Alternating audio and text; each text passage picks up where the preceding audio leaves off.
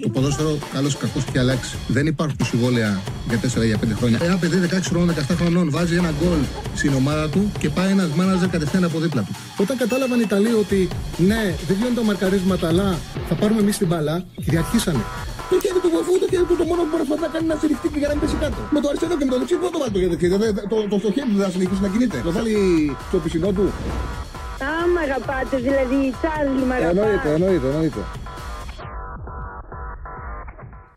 Καλώς ήρθατε, καλώς ήρθατε στο, σε ένα ακόμα Charlie Ball. Πρώτο Δευτέρα της εβδομάδας. Με τι να ξεκινήσουμε, γίνεται ένας χαμός. Έχουμε πάρα πολλά πράγματα να πούμε. Πάρα πολλά πράγματα να συζητήσουμε. Για το φίλο που ρωτάει, είμαι καλά; Ναι, καλά είμαι. Ο λαιμός μου είναι καλά. Δεν έβηξα σήμερα. Τώρα που το πάμε, ήρθα να δείξω βέβαια, γιατί είναι και ψυχολογικό. Λοιπόν, έχουμε πολλά πράγματα να συζητήσουμε. Από πού να το πιάσουμε. Λοιπόν, τι θα κάνω; Επειδή το σκεφτόμουν. Θα ξεκινήσω μετά της διαιτησία. Να τα πούμε. Μετά εκεί πέρα να, με, γρά- να γράφετε μόνοι σας να με βρίζετε. Και την ώρα που θα γράφετε τα σχολεία σας και θα με βρίζετε, να βά, κάνω αυτό που μου αρέσει, να συζητήσουμε για ποδοσφαιρικά, να κάνουμε μια ανάλυση, γιατί το Derby έχει πολλή ανάλυση ποδοσφαιρική. Και ήταν και ωραίο παιχνίδι. Εγώ σου κάνω την εισαγωγή μου, έχουμε πολλά στατιστικά. Ο Στέφανος θα τα βάζει πολύ ωραία όπως κάνει πάντα. Είμαστε μετά μαζί με τον Στέφανο Συναδεινό, όπως κάθε μέρα. Είμαστε μαζί με την Πετρία 65.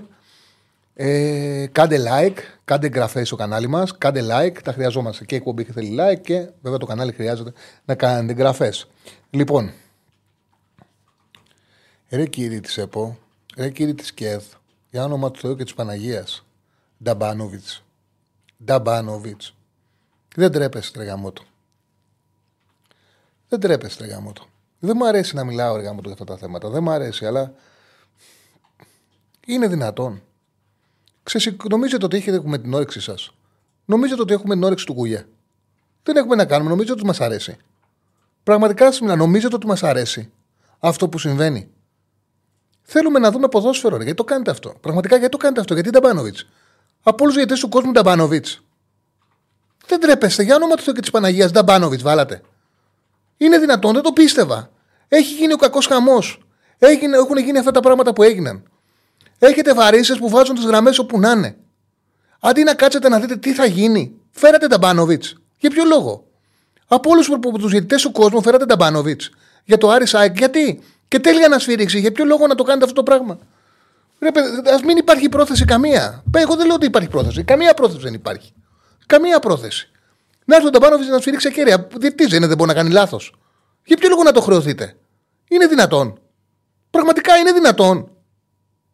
Έχω τρελαθεί από την ώρα που το άκουσα, δεν μπορώ να το πιστέψω.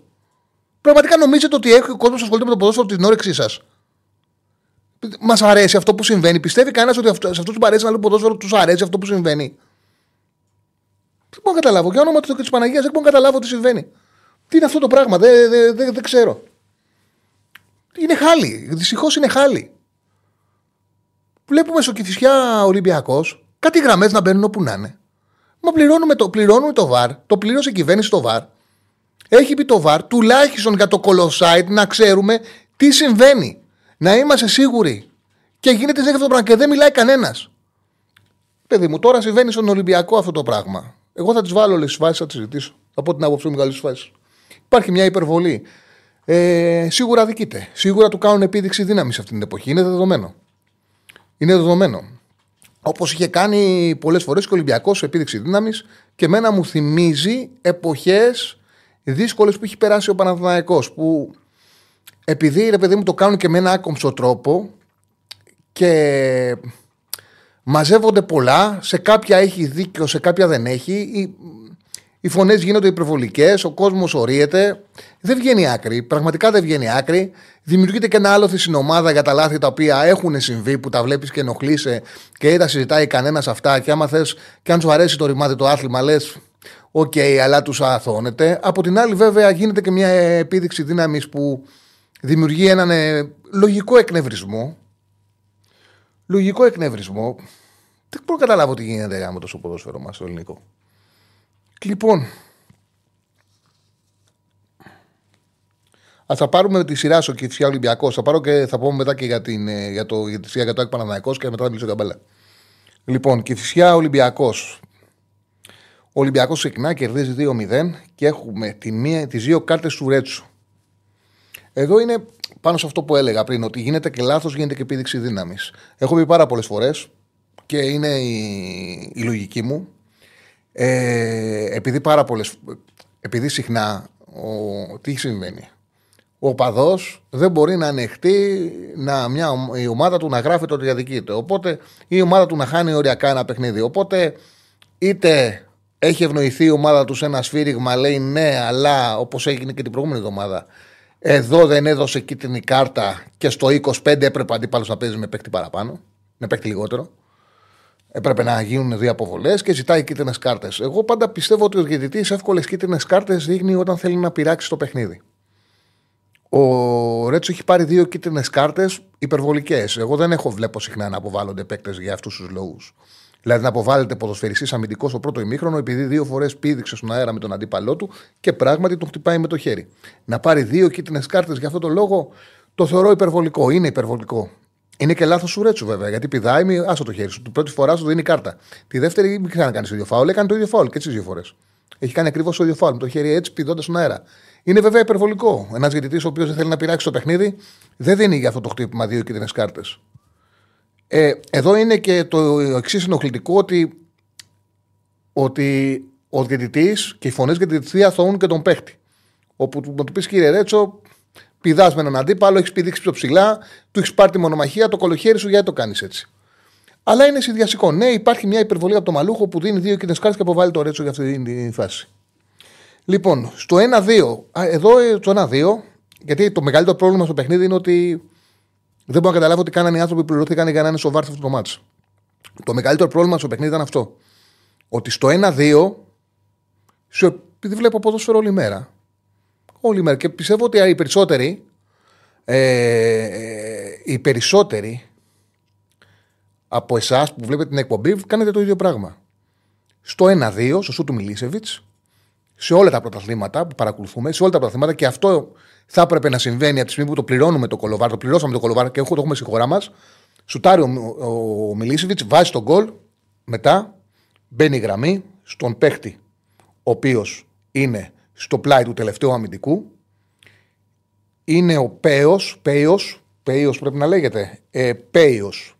Είναι ο Πέος, ο πρώτος, όχι ο δεύτερος, ο δεύτερος είναι έξω από το δοκάρι. Ο πρώτος μπαίνει εκεί η γραμμή την ώρα που γίνεται εκτέλεση του Μιλίσεβιτς και βλέπεις αν είναι μπροστά ή όχι.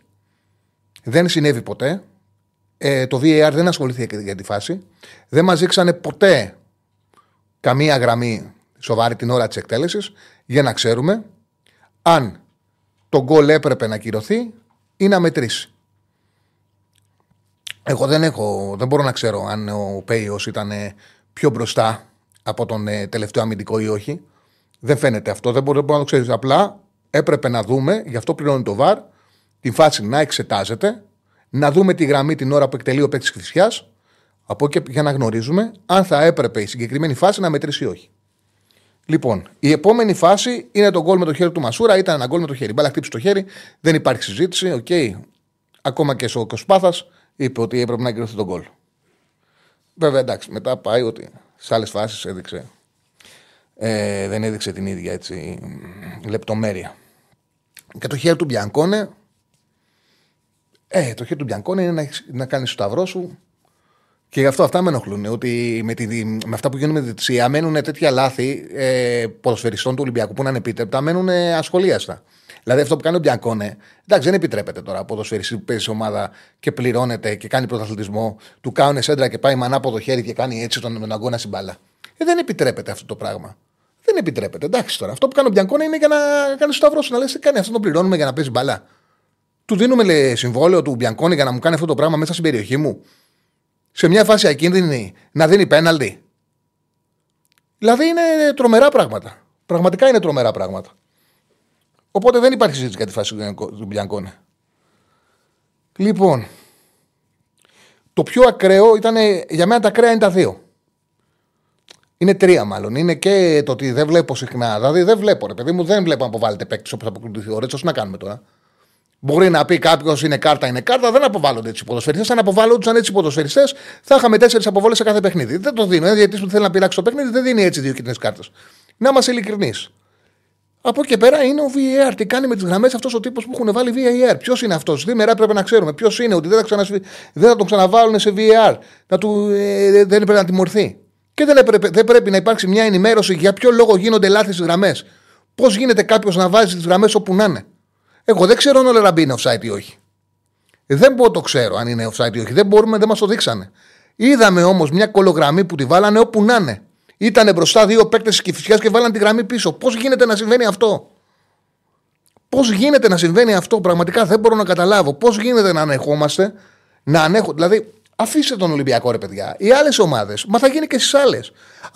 Δηλαδή, είσαι παράγοντας, είσαι ο, ο Αλαφούζος. Το έπαθε ο Ολυμπιακός, δεν σε νοιάζει τώρα. Αλλά δεν ξέρεις θα πας στα playoff και αν θέλουν να σε πειράξουν από τη στιγμή που είναι, που έχει ξαναγίνει να βάζουν τις γραμμές όπου να είναι, δεν έχεις εξασφάλιση. Δεν, μπορεί να, δεν έχεις εξασφάλιση. Δεν υπάρχει χειρότερο πράγμα από αυτό που συμβαίνει. Πληρώνουμε το βάρ για να βάζουν τις γραμμές όπου να είναι. Δηλαδή είναι, είναι τρελό. Είναι τρελό. Είναι, πραγματικά δεν ξέρω αν στις δύο φάσεις που ο Ολυμπιακός με τις γραμμές αδικείται, ε, αδικείται με τον τρόπο που μπήκαν οι γραμμές, όντως ο Ολυμπιακός αδικεί τη πραγματικότητα. Δεν μας έδωσε δυνατότητα το βάρ να δούμε τι έχει συμβεί. Δεν μας έδωσε.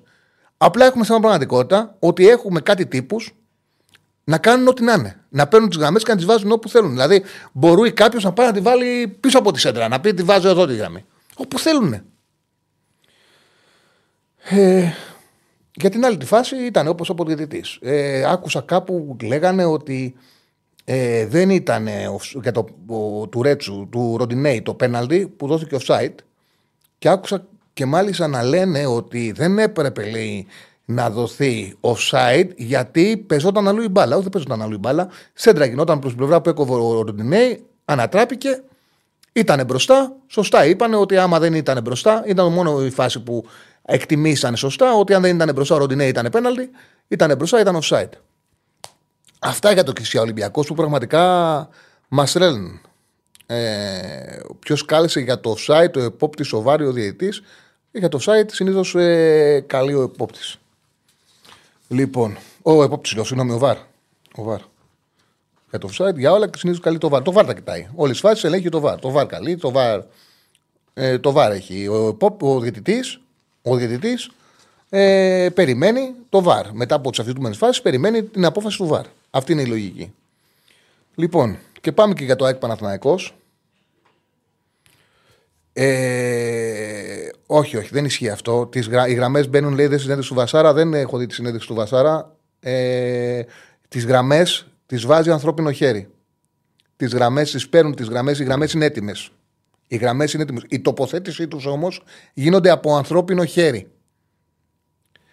Σου ξαναλέω, οι γραμμές είναι έτοιμες. Η τοποθέτησή τους γίνονται από ανθρώπινο χέρι. Δηλαδή, την ώρα που γίνεται η πάσα, η τελική εκτέλεση, το ποιος είναι τελευταίος και ποιο είναι το τελευταίο σημείο του αμυντικού και του επιθετικού μπαίνουν από ανθρώπινο χέρι. Δεν κάνω λάθος. Δεν, δεν ξέρω τι έχει πει ο Βασάρα στην του. Ξέρω τι σημαίνει και γι' αυτό το λόγο βλέπουμε κιόλας το που βάζουν τις γραμμές. Το βλέπουμε ότι το βάζουμε τις γραμμές αλλού. Το βλέπουμε που μπαίνουν οι γραμμές αλλού. Οι γραμμές είναι έτοιμες και μετά το που θα μπουν, το που θα τοποθετηθούν, τις βάζει ανθρώπινο χέρι. Δεν κάνω λάθος, είναι έτσι που σας το λέω. Λοιπόν, δεν ξέρω πώς το είπε, δεν έχω δει συνέντευξη του Βασάρα πώς το είπε και το πώς εξήγησε. Όμως οι γραμμές ναι είναι έτοιμες, είναι έτοιμες η τοποθέτησή τους και γι' αυτό το λόγο λέμε συνέχεια ότι έχει και σημασία το σε ποιο σημείο θα τοποθετηθούν, θα αποφασίσει το ΒΑΡ ότι θα βάλει τις γραμμές. Δεν είναι αυτόματο. Όπως είναι στο Champions League για παράδειγμα. Λοιπόν, έτσι είναι οι γραμμές στην Ελλάδα. Δεν ξέρω αν ο, ο Βασάρας μίλησε για, το, για το, τι γραμμές στο Champions League και στην Premier League. Οι γραμμές στην Ελλάδα είναι ακριβώς έτσι όπως σας το λέω. Λοιπόν. Ε, έχουμε ανακοίνωση του Παναθηναϊκού για ορισμό τον Μπαμπάνοβιτς. Ε, δεν θα αρχίσουν τα, τα όργανα. Δεν το καταλαβαίναν. Δεν το καταλαβαίναν. Δεν το καταλαβαίναν. Ότι κάπου το, το παρατραβάνε. Ε, ναι. Υπάρχει νεφρέσκια και να τη διαβάζει. Τώρα βγήκε, δηλαδή, τώρα που πάνω που τα έλεγα. Λοιπόν, κάπου το παρατραβάνε, κάπου είναι Λοιπόν, και ο Παναναναϊκό, λοιπόν, η ανακοίνωση του Παναναναϊκού. Ο Παναναναϊκό σε ανακοίνωση, ε, ανακοίνωσε πως ξεχύλισε το ποτήρι της υπομονής με τους ορισμούς των Χίγκλερ και Νταμπάνοβιτς και πως οι διαιτησίες υπέρ της ΑΚ έχουν γίνει κανόνας ενώ ζήτησε την παρέτηση του αρχιδιαιτητή Φρόινφελτ. Ε, αναλυτικά η ανακοίνωση. Ο ορισμός του ε, Φρόινφελτ του ανεκδιήγη, ε, από τον ε, Φρόινφλετ του ανεκδιήγητου Μαυροβούνιου διαιτητή Νταμπάνοβιτς για τον επαναληπτικό αγώνα κυπέλλου Άρης ΑΕΚ, η διαιτησία του οποίου στον αγώνα ΑΕΚ Παναθηναϊκό πέρσι όχι μόνο αλλοίωσε το πρωτάθλημα, αλλά έφτασε να χρησιμοποιείται και ως παράδειγμα χείρισης διαιτησίας εποχής VAR και του διαιτητή Ντένις Χίγκλερ για τον επαναληπτικό αγώνα κυπέλλου Ολυμπιακού Παναθηναϊκού αποτελούν τις σταγόνες που ξεχείλισαν το ποτήρι.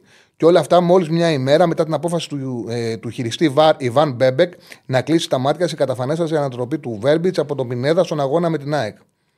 Ένας αμφιλεγόμενος διαιτητής, ο οποίος στο πρόσφατο παρελθόν υποβιβάστηκε από την UEFA εξαιτίας ανεκδιήγητης διαιτησίας του σε παιχνίδι προημιτελικών Europa League, ενώ αξέχαστα έχουν μείνει τα σφυρίγματά του προ τριετίας σε παιχνίδι με τον Ολυμπιακό στο Καραϊσκάκης μέσα στη τοξικότητα που κάποιοι έχουν βάλει στο ελληνικό ποδόσφαιρο, η Παναθανικό έχει επιλέξει στρατηγικά και όχι μόνο να απέχει από τέτοιες πρακτικές, αλλά και να προσπαθεί να αποτελεί μέρος της λύσης και όχι του προβλήματος. Όμως, όταν πραγματοποιείται τέτοια αλλίωση του πρωταθλήματος, οφείλουμε όχι μόνο να αντιδρά, αλλά και να προτείνει λύσεις. Στο τελευταίο διάστημα, οι διετησίε υπέρ τη ΑΑΚ και κατά των ανταγωνιστών της έχουν γίνει ο κανόνας και κατά των ανταγωνιστών της έχουν γίνει ο κανόνας αποτελώντας πρόκληση για τον φύλαθλο κόσμο, ειδικά σε καιρούς βαρ.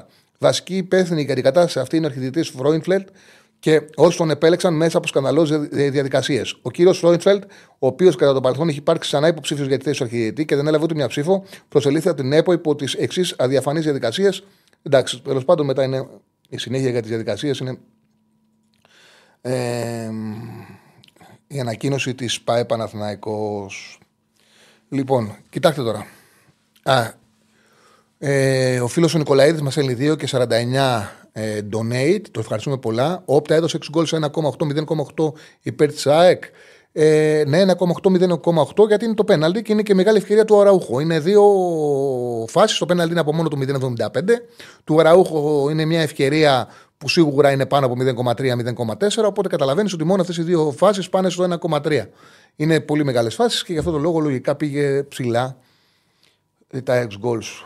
Και πάμε να μιλήσουμε για ποδόσφαιρο. Α, να πούμε και για τη διετησία στο ΕΚ Παναθυναϊκό. Κατά την άποψή μου, εμένα είναι η διετησία δεν. Ε, τώρα πει ο καθένας ό,τι θέλει. Ε, ε, ο φίλος λέει ότι το μόνο μου λάθος είναι στο Ροντινέι, δεν παίζει ρόλο το site. Όχι, παίζει ρόλο το site, γίνεται μια σέντρα. Ο Ροντινέι παίζει τη φάση, διεκδικεί τη φάση. Οπότε είναι στην, ε, την παίζει τη φάση, δεν είναι εκτός φάσης.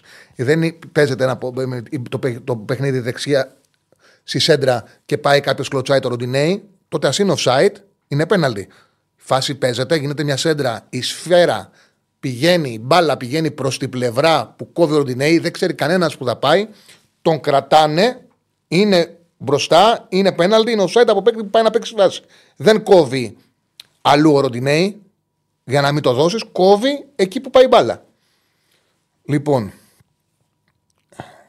πρέπει με τη χρήση της τεχνητής νοημοσύνης, ναι, ok, okay, ναι. Βάλτο, ναι, βάλτο. Λοιπόν. Ε, κοιτάξτε να δείτε, τώρα στο ΑΕΚ Παναθηναϊκός μας αρέσει πάρα πολύ περισσότερο να μιλάμε για διαιτησία. Μας αρέσει πάρα πολύ περισσότερο.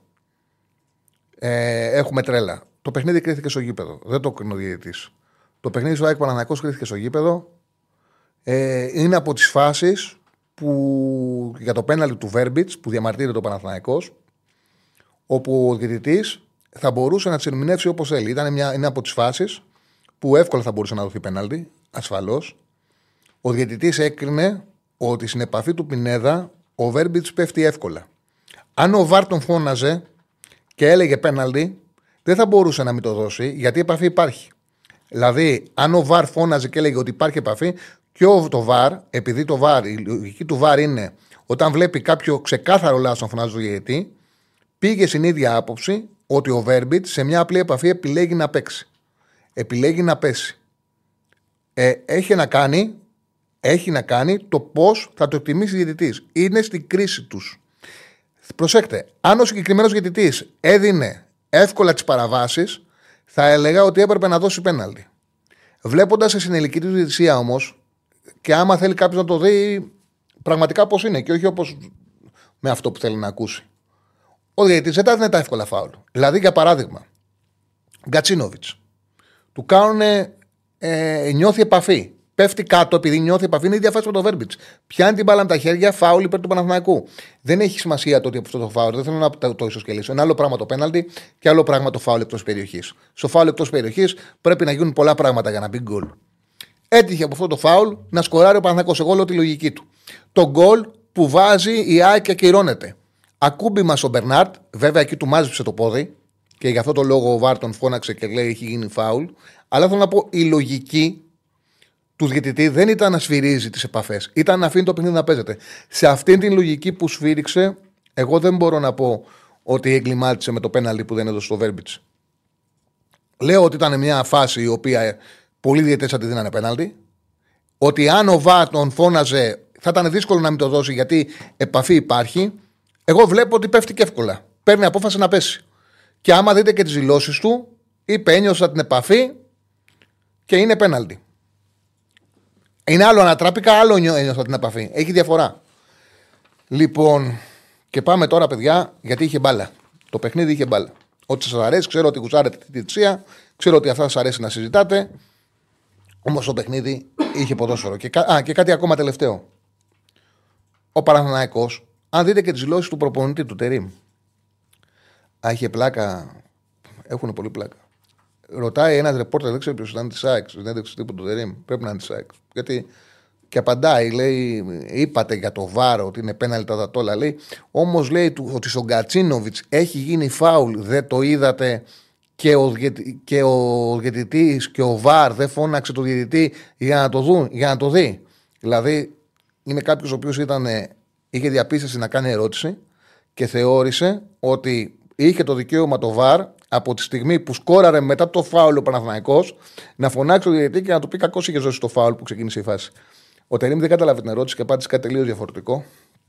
Αλλά εντάξει, δεν έχει σημασία. Λοιπόν, πάμε να σου πάρουμε το παιχνίδι από την αρχή. Είναι ξεκάθαρο ότι και δείχνει σιγά σιγά και κάρτες.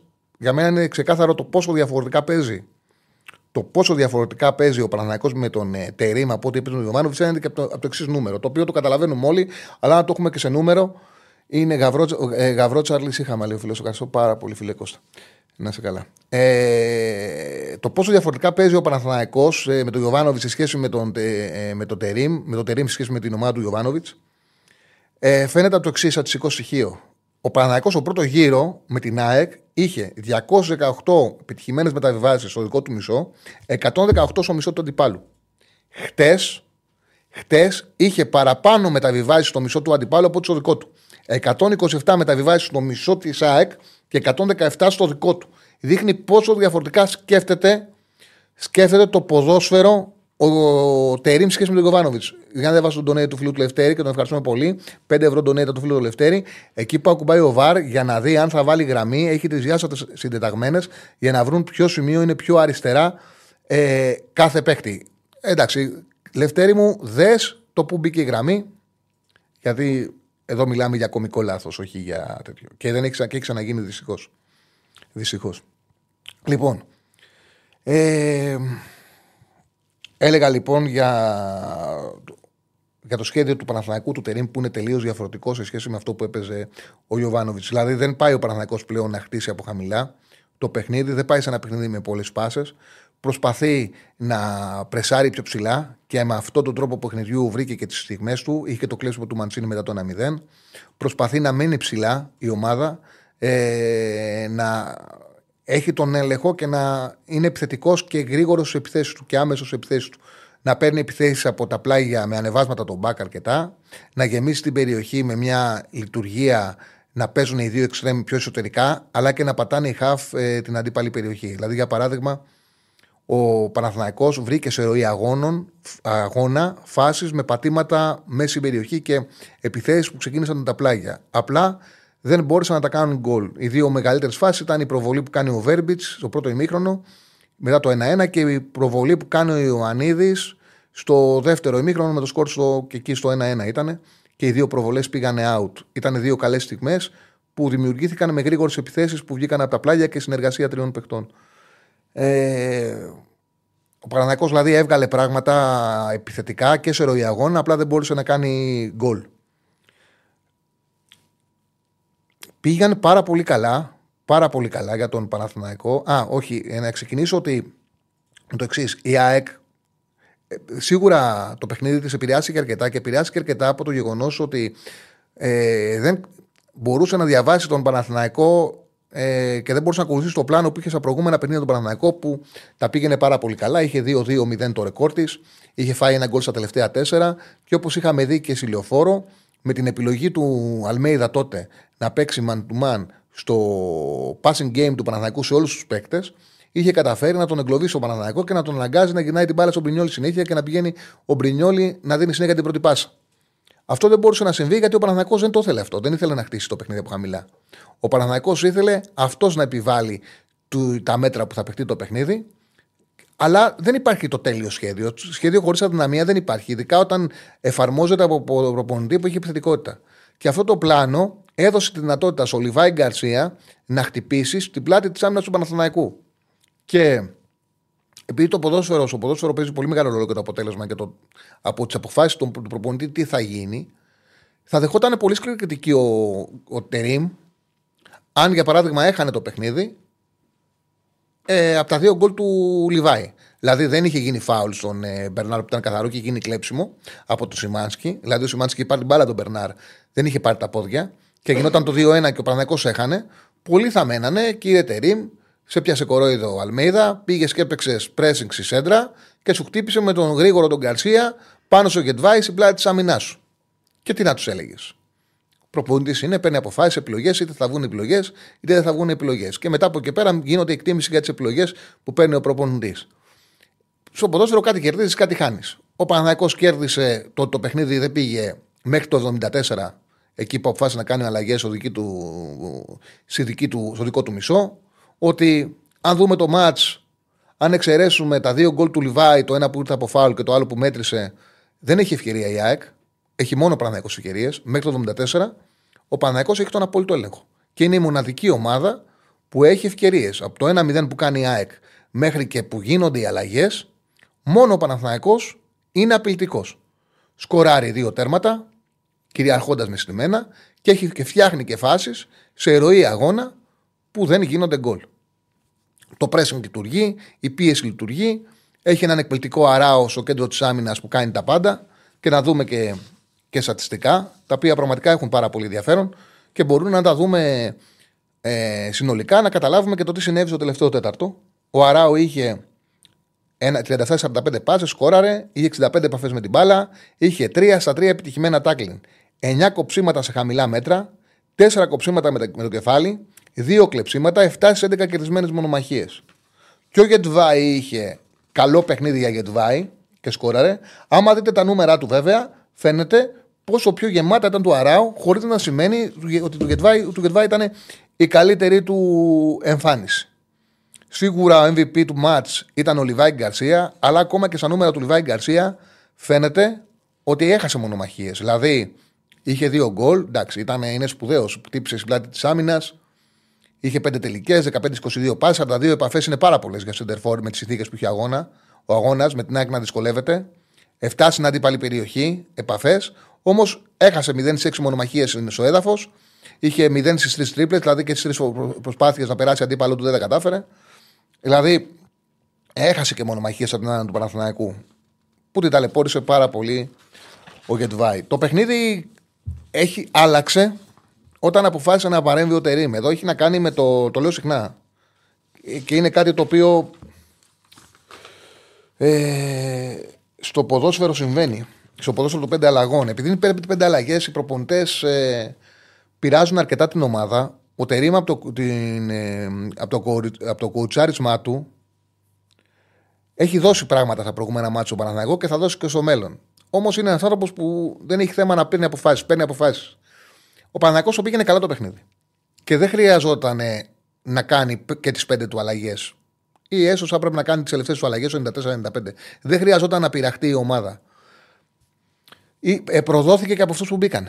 Δεν έδωσαν τίποτα. Δηλαδή, άμα δούμε τα νούμερα αυτών που βγήκανε με, σε σχέση με, αυτούς, με αυτά που έκαναν αυτοί που μπήκαμε, που μπήκαν στο παιχνίδι, καταλαβαίνει κανείς και πώς η ΑΕΚ τι συνέβη και η ΑΕΚ έκλεισε τον Παναθηναϊκό. Δηλαδή, ο Παναθηναϊκός έχει πάρει καταρχάς το καλύτερο παιχνίδι του Βερμπίτ. Ε, δεν υπάρχει παιχνίδι που έχει καταγράψει τέτοια νούμερα ο Βέρμπιτ και έχει κλείσει την, την πλευρά. Ήταν πάρα πολύ μαχητικός. Δεν άφηνε με τίποτα ανεβάσματα του στην Μπέ. Έκλεβε μπάλες, κέρδιζε φάουλ. Ήταν. κέρδιζε μονομαχίες και έβγαινε μπροστά. Ουσιαστικά οι δύο πλευρές με τον Βέρμπιτς και τον Μαντσίνη, αμυντικά του Παναθηναϊκού ήταν οχυρωμένες. Ήταν πολύ σκληρές και η ΑΕΚ δεν κέρδιζε μέτρα. Ένας από τους λόγους που δεν κέρδιζε μέτρα ο, ο Ιάκ ήταν που είχαν πάει πάρα πολύ καλά ο Βέρμπιτς με τον Μαντσίνη η επιλογή, αυτό ήταν το χειρότερο και πέρα από το γεγονός ότι και ο Μλαντένοβιτς που πήγε, θα τα δείξω και σε νούμερα, και ο Ζέκα δεν έδωσαν το παράδειγμα. Έκαναν, είχαν μόνο χαμένες μονομαχίες και λάθη. Και ο Παναθηναϊκός πραγματικά με το που έγινε η αλλαγή, κλείστηκε. Οι αλλαγές κλείστηκε μέσα στην περιοχή του. Και με βάση την εικόνα ένα παιχνίδι που μέχρι το 75 άξιζε να το κερδίσει, με βάση το τελευταίο κομμάτι του παιχνιδιού που δημιουργήθηκε από Θέλετε από λάθη του Τερήμ, από λάθος αλλαγής του Τερήμ. Θέλετε επειδή αυτοί που μπήκανε δεν έδωσαν όσο αυτοί που βγήκανε. Γιατί θα μπορούσε, για παράδειγμα, να μπαινε ο Αϊτόρ και ο Λιμιό να βοηθούσαν, να μπαινε ο Ζέκα να βγάζει σκληράδα, να μπαινε ο Μλαντένοβιτ του Χουανκάρ να μην φαινόταν κάποια δυναμία, να δίνει φρεσκάδα και να μην συζητάγαμε καθόλου για τις αλλαγές. Με βάση όμως με βάση όμως ε, αυτά τα οποία είδαμε στο παιχνίδι ε, έφερε πάρα πολύ μεγάλο πρόβλημα στο Παναθηναϊκό. Πάρα πολύ μεγάλο πρόβλημα. Οι παίκτες οι αλλαγές του φέρανε μεγάλο πρόβλημα, οι αλλαγές του Τερήμ και άλλαξαν, και άλλαξαν τον αγώνα. Να δείξουμε τα νούμερα του Βέρμπιτς και του Μαντσίνη και, αυτόν, και τι έκαναν αυτοί που μπήκαν στη συνέχεια. Λοιπόν, ο Βέρμπιτς, θα, θα λέω καλά λόγια για τον Βέρμπιτς, δεν το περίμενα. Αλλά η ζωή πάντα είναι όπως έρχεται. Όχι όπως είναι ήξερες. Αυτό είναι συνολικό. Και εγώ πάντα είμαι δίκαιος και ειδικά με ποδοσφαιριστές που τους έχω κάνει κριτική. Εγώ είμαι ένας άνθρωπος που ψάχνω να βρω και αφορμή για να μιλήσω και θετικά για αυτούς. Και πραγματικά χθες ο Σβέρμπιτ έκανε το καλύτερό του παιχνίδι στο Παναθηναϊκό και ήταν, ε, την είχε δέσει στην πλευρά. Ο Βέρμπιτ λοιπόν είχε ε, τρεις εκτελέσεις. 12 σε 20 πάσει δεν είναι καλό νούμερο, αλλά έχει 41 επαφές με την μπάλα. Μία στι δύο τρίπλες. Τέσσερις πάσες στο 1 τρίτο του τυπάλου. Δύο στα 4 επιτυχημένοι τάκλινγκ και εδώ είναι το σημαντικά. Τα σημαντικά νούμερα είναι εδώ. Είχε 9 στι 13 κερδισμένε μονομαχίες στο έδαφος, 4 4 στον αέρα. Ο Βέρμπιτς είχε 13 στι 17 κερδισμένες μονομαχίες και κέρδισε και ο ίδιος 4 φάουλ. Την πλευρά την έκλεισε. Ναι, μου γράφεται όλοι ότι είναι νοκάουτ το Ιωαννίδης. Το βλέπω, ήταν κάτι το οποίο το περιμέναμε. Ε, ότι δεν θα προλάβει με τον Ολυμπιακό. Φαίνεται ότι μπορεί να χάσει και άλλα παιχνίδια. Ε, θα τα πούμε και στη συνέχεια. Α μείνουμε όμως ο Παναναναϊκό ε, στο Παναθηναϊκό ΣΑΕΚ. Ο Μαντσίνη από την πλευρά του ήταν πολύ απειλητικός επιθετικά. Είχε τρεις κυπάσες, άνοιξε την άμυνα του της ΑΕΚ, πέρασε δύο πολύ δύσκολες πάσει για την άμυνα της ΑΕΚ. Η μία ήταν η προβολή που κάνει ο Βέρμπιτς και πήγε out. Η δεύτερη την έχει κάνει ο Ιωαννίδης. Δημιούργησε ευκαιρίες. Είχε τρία στα τρία επιτυχημένα τάκλινγκ και αυτός πήγε σε 10 μονομαχίες και έδειξε τις 5. Και οι δύο, και οι δύο έδεσαν με το που μπαίνουν οι αλλαγές, με το που μπαίνουν οι αλλαγές και ο Χουανκάρ είχε καλό αμυντικό παιχνίδι. Όσο τα λέω εγώ, ο Στέφανος σας δείχνει τα νούμερα που έχουμε φτιάξει. Με το που γίνονται οι αλλαγές, παιδιά, μπαίνουν, δείξε, δείξε το τι κάνανε οι ανομαλικοί του Παναθανικού. Λοιπόν, οι αλλαγές του Παναθανικού δεν κέρδισαν ούτε μία μονομαχία. Ο Μλαντένοβιτς σε 12 λεπτά είχε 0 6 πάσει. Δεν πέτυχε παίκτη του. Πήρε την μπάλα 6 φορές, την πήραν οι παίκτες ΑΕΚ. Μα αυτό που συνέβη είναι με το που μπαίνουν οι παίκτες μέσα, η ΑΕΚ μπαίνει μέσα στην περιοχή του Παναναναϊκού. Και αν δεν έκανε την προσπάθεια Βαγανίδης, θα κέρδιζε το παιχνίδι η ΑΕΚ και θα τελείωνε η σεζόν για τον Παναναναϊκό. Γιατί αν έκανε αυτό το μάτι 3-2, τώρα που έχει χτυπήσει και ο Ιωαννίδης, άντε να σηκωνόταν ο Παναναναϊκός, όλοι θα ήταν στα κάγκελα, θα βρίζαν τον Τερήμ, δεν θα κοιτάζανε γιατί το αποτέλεσμα παίζει το ρόλο του. Τώρα ο Παναναναϊκός είναι η ομάδα η οποία μπήκε οι φίλοι του είχαν να δουν τον Παναθηναϊκό να βάζει γκολ στην ΑΕΚ, δύο γκολ στην ΑΕΚ, από το 2-1 που είχε κερδίσει ο Παναθηναϊκός με τα δύο πέναλτι. Σε ροή αγώνα νομίζω πρέπει να πάμε μια νίκη που είχε κάνει ο Μπόλωνη. Ε, το έκανε ο Τερήμ, έβαλε δύο γκολ. Έβαλε δύο γκολ. Ο Παναθηναϊκός είχε και τις φάσεις. Άμα δούμε, δει κάποιος το παιχνίδι, μέχρι το 75 δεν υπάρχει. Είναι οι δύο κούρσες του, οι δύο κινήσεις του Γκαρσίας στην πλάτη της άμυνας του Παναθηναϊκού και δεν υπάρχει ΑΕΚ. Υπάρχει μόνο ο Παναθανικό. Όμως οι αλλαγές βάλανε την ΑΕΚ μέσα στην περιοχή. Αν ο Αραούχο είχε κάνει το 3-2, άντε να σηκωθεί μετά ο Παναθανικό. Και τι θα γινότανε, που θα βγαίναν όλοι οι νοσαλγοί του Γιωβάνοβιτς και πιθανότατα και δικαιολογημένα και θα ξεσκίζαν τον Τερήμ, άντε να σηκωθεί η ομάδα. Τώρα βγήκαν οι παίκτες και άμα ακούσεις τον Γκετβάη και τον Βέρμπιτς, είναι και επειδή το γνωρίζω είναι και άλλοι παίκτες, οι οποίοι σου λέει ότι εντάξει, το ποδόσφαιρο που παίζουμε τώρα, ρε παιδί μου, μας αρέσει περισσότερο. Είναι πιο aggressive, πιο επιθετικό και φάνηκε και στο γήπεδο. Ρε παιδί μου, είχε ένταση. Τι είχαμε δει στο Παναθανικό Σάιξ λεωφόρο, είχε χάσει ο Παναθανικό όλες τις μονομαχίε. Τώρα ήταν πιο σκληρός. Πιο επιθετικός, πιο πιεστικός. Δεν περίμενε χαμηλά να πάρει την μπάλα, να χτίσει την μπάλα από την περιοχή του. Το οποίο ειδικά η ΑΕΚ του το ακύρωνε εντελώς. Δεν ταιριάζει καθόλου στο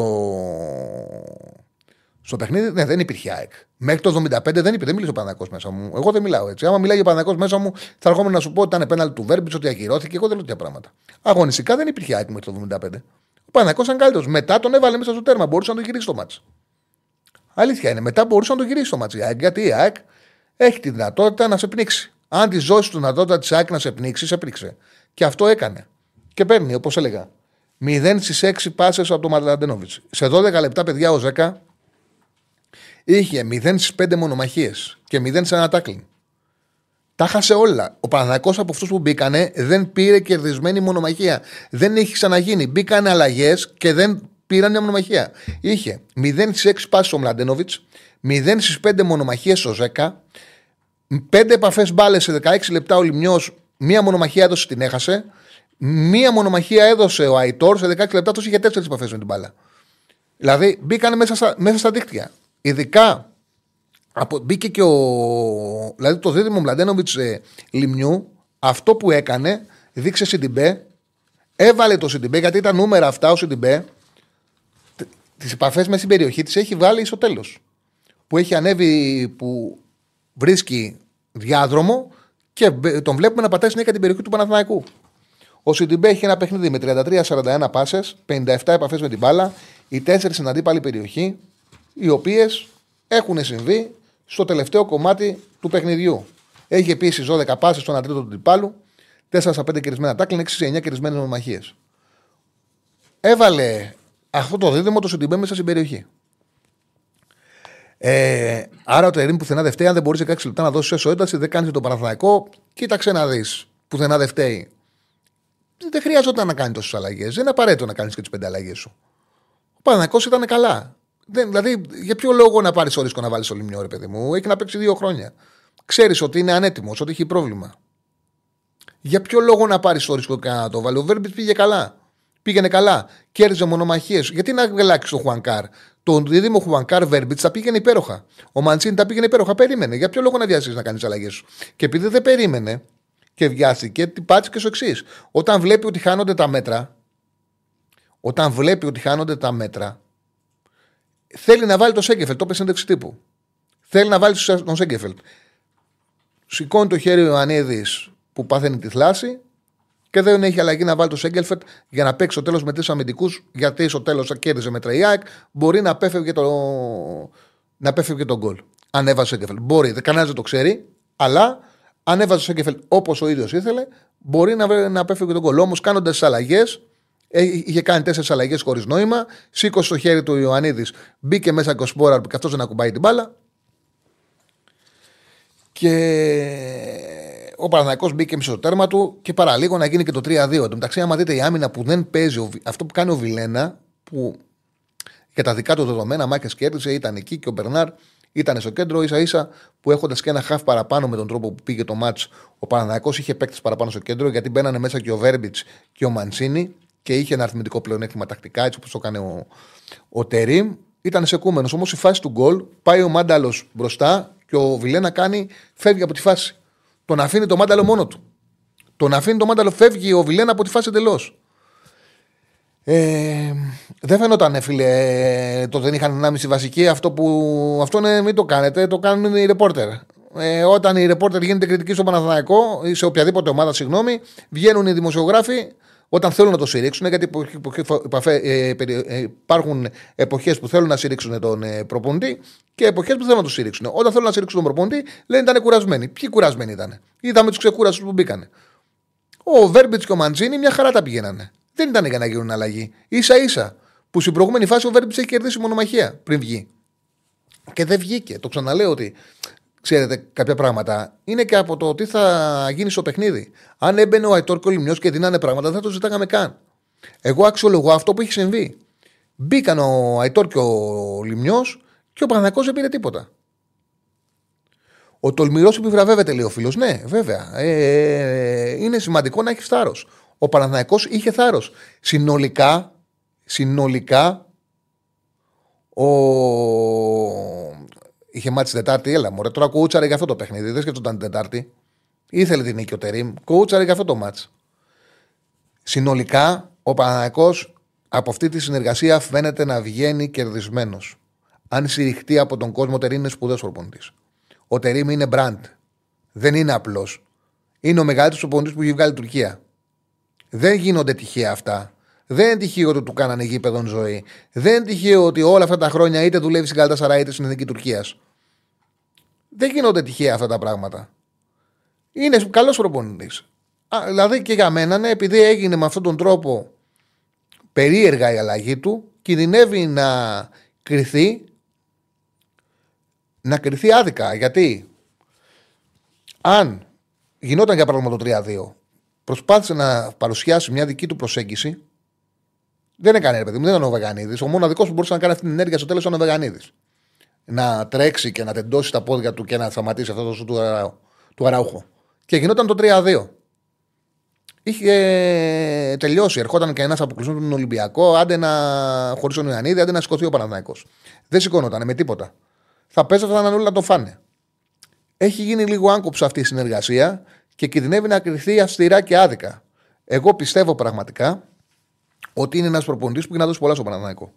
Να, αν, αν συρριχτεί, να δούμε και τι παίκτες θα φέρει. Σίγουρα, σίγουρα ο Παναναναϊκός θέλει ενίσχυση. Σίγουρα με αυτό το Ρόζερ φάνηκε και χτες δεν θα αντέξει στα playoff. Φάνηκε και χτες τι συνέβη όταν έπρεπε να κάνει αλλαγές. Δεν θα αντέξει στα playoff αν δεν βάλει προσωπικότητες και το είπε και ο Τερήμ. Καταρχάς, για όσου λέτε για τη διετησία, όποιος έχει όρεξη, να κάτσει να ακούσει τις δηλώσεις του Τερήμ. Είπε ο Τερήμ, ναι, ok, okay, εντάξει, ήταν πέναλτι, μπορούσε να το δώσει.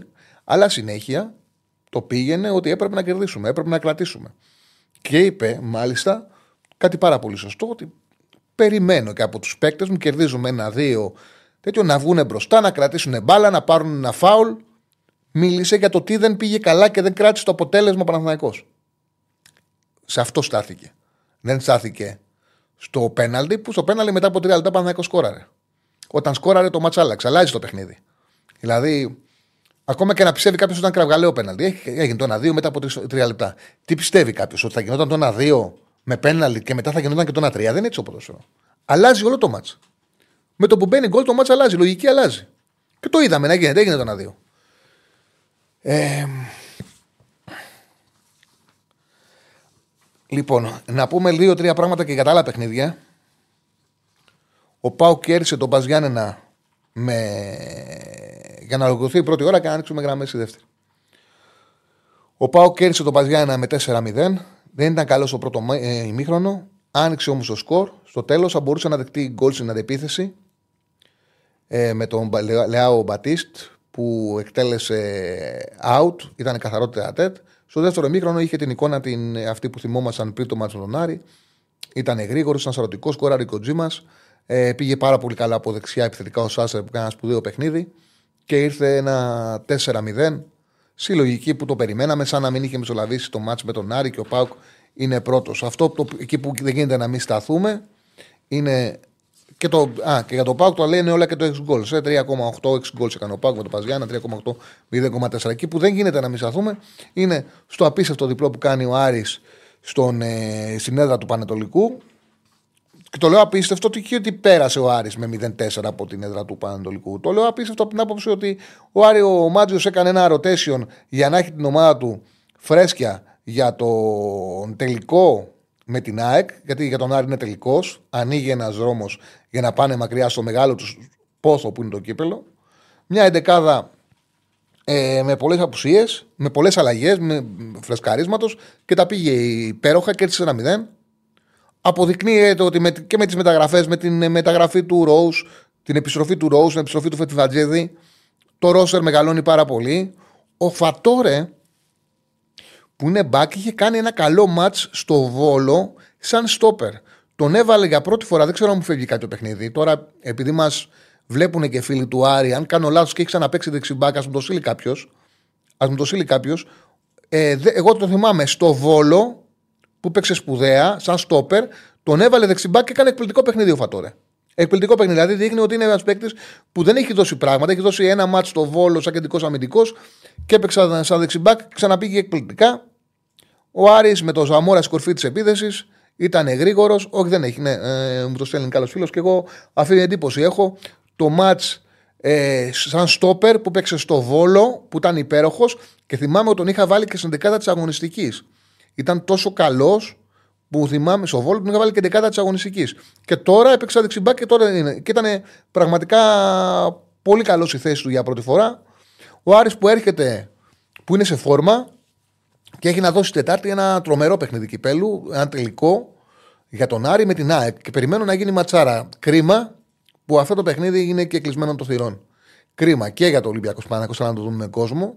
Αλλά ειδικά το Άρη ΣΑΕΚ ε, με την προσμονή που είχε ο κόσμος του Άρη για να δει την πρόκληση, στην κατάσταση που βρίσκεται η ομάδα που δείχνει ότι είναι πολύ καλά. Βλέπω να γίνεται μάχη, θα πρέπει να βελτιωθεί η ΑΕΚ να περάσει. Δηλαδή θα πρέπει να δείξει ένα καλύτερο πρόσωπο από αυτό που έδειξε. Ε, για να καταφέρει να πάρει την πρόκληση. Θα αντέξει ο Παναθηναϊκός στην υψηλή ένταση του Τερήμ. Είδαμε προβλήματα που δημιούργησε η ΑΕΚ με τραυματισμούς. Αυτό είναι ένα ερωτηματικό. Κοιτάξτε να δείτε. Ε, το είπα ότι έχει, έγινε μια αλλαγή περίεργα σε περίεργο χρονικό σημείο.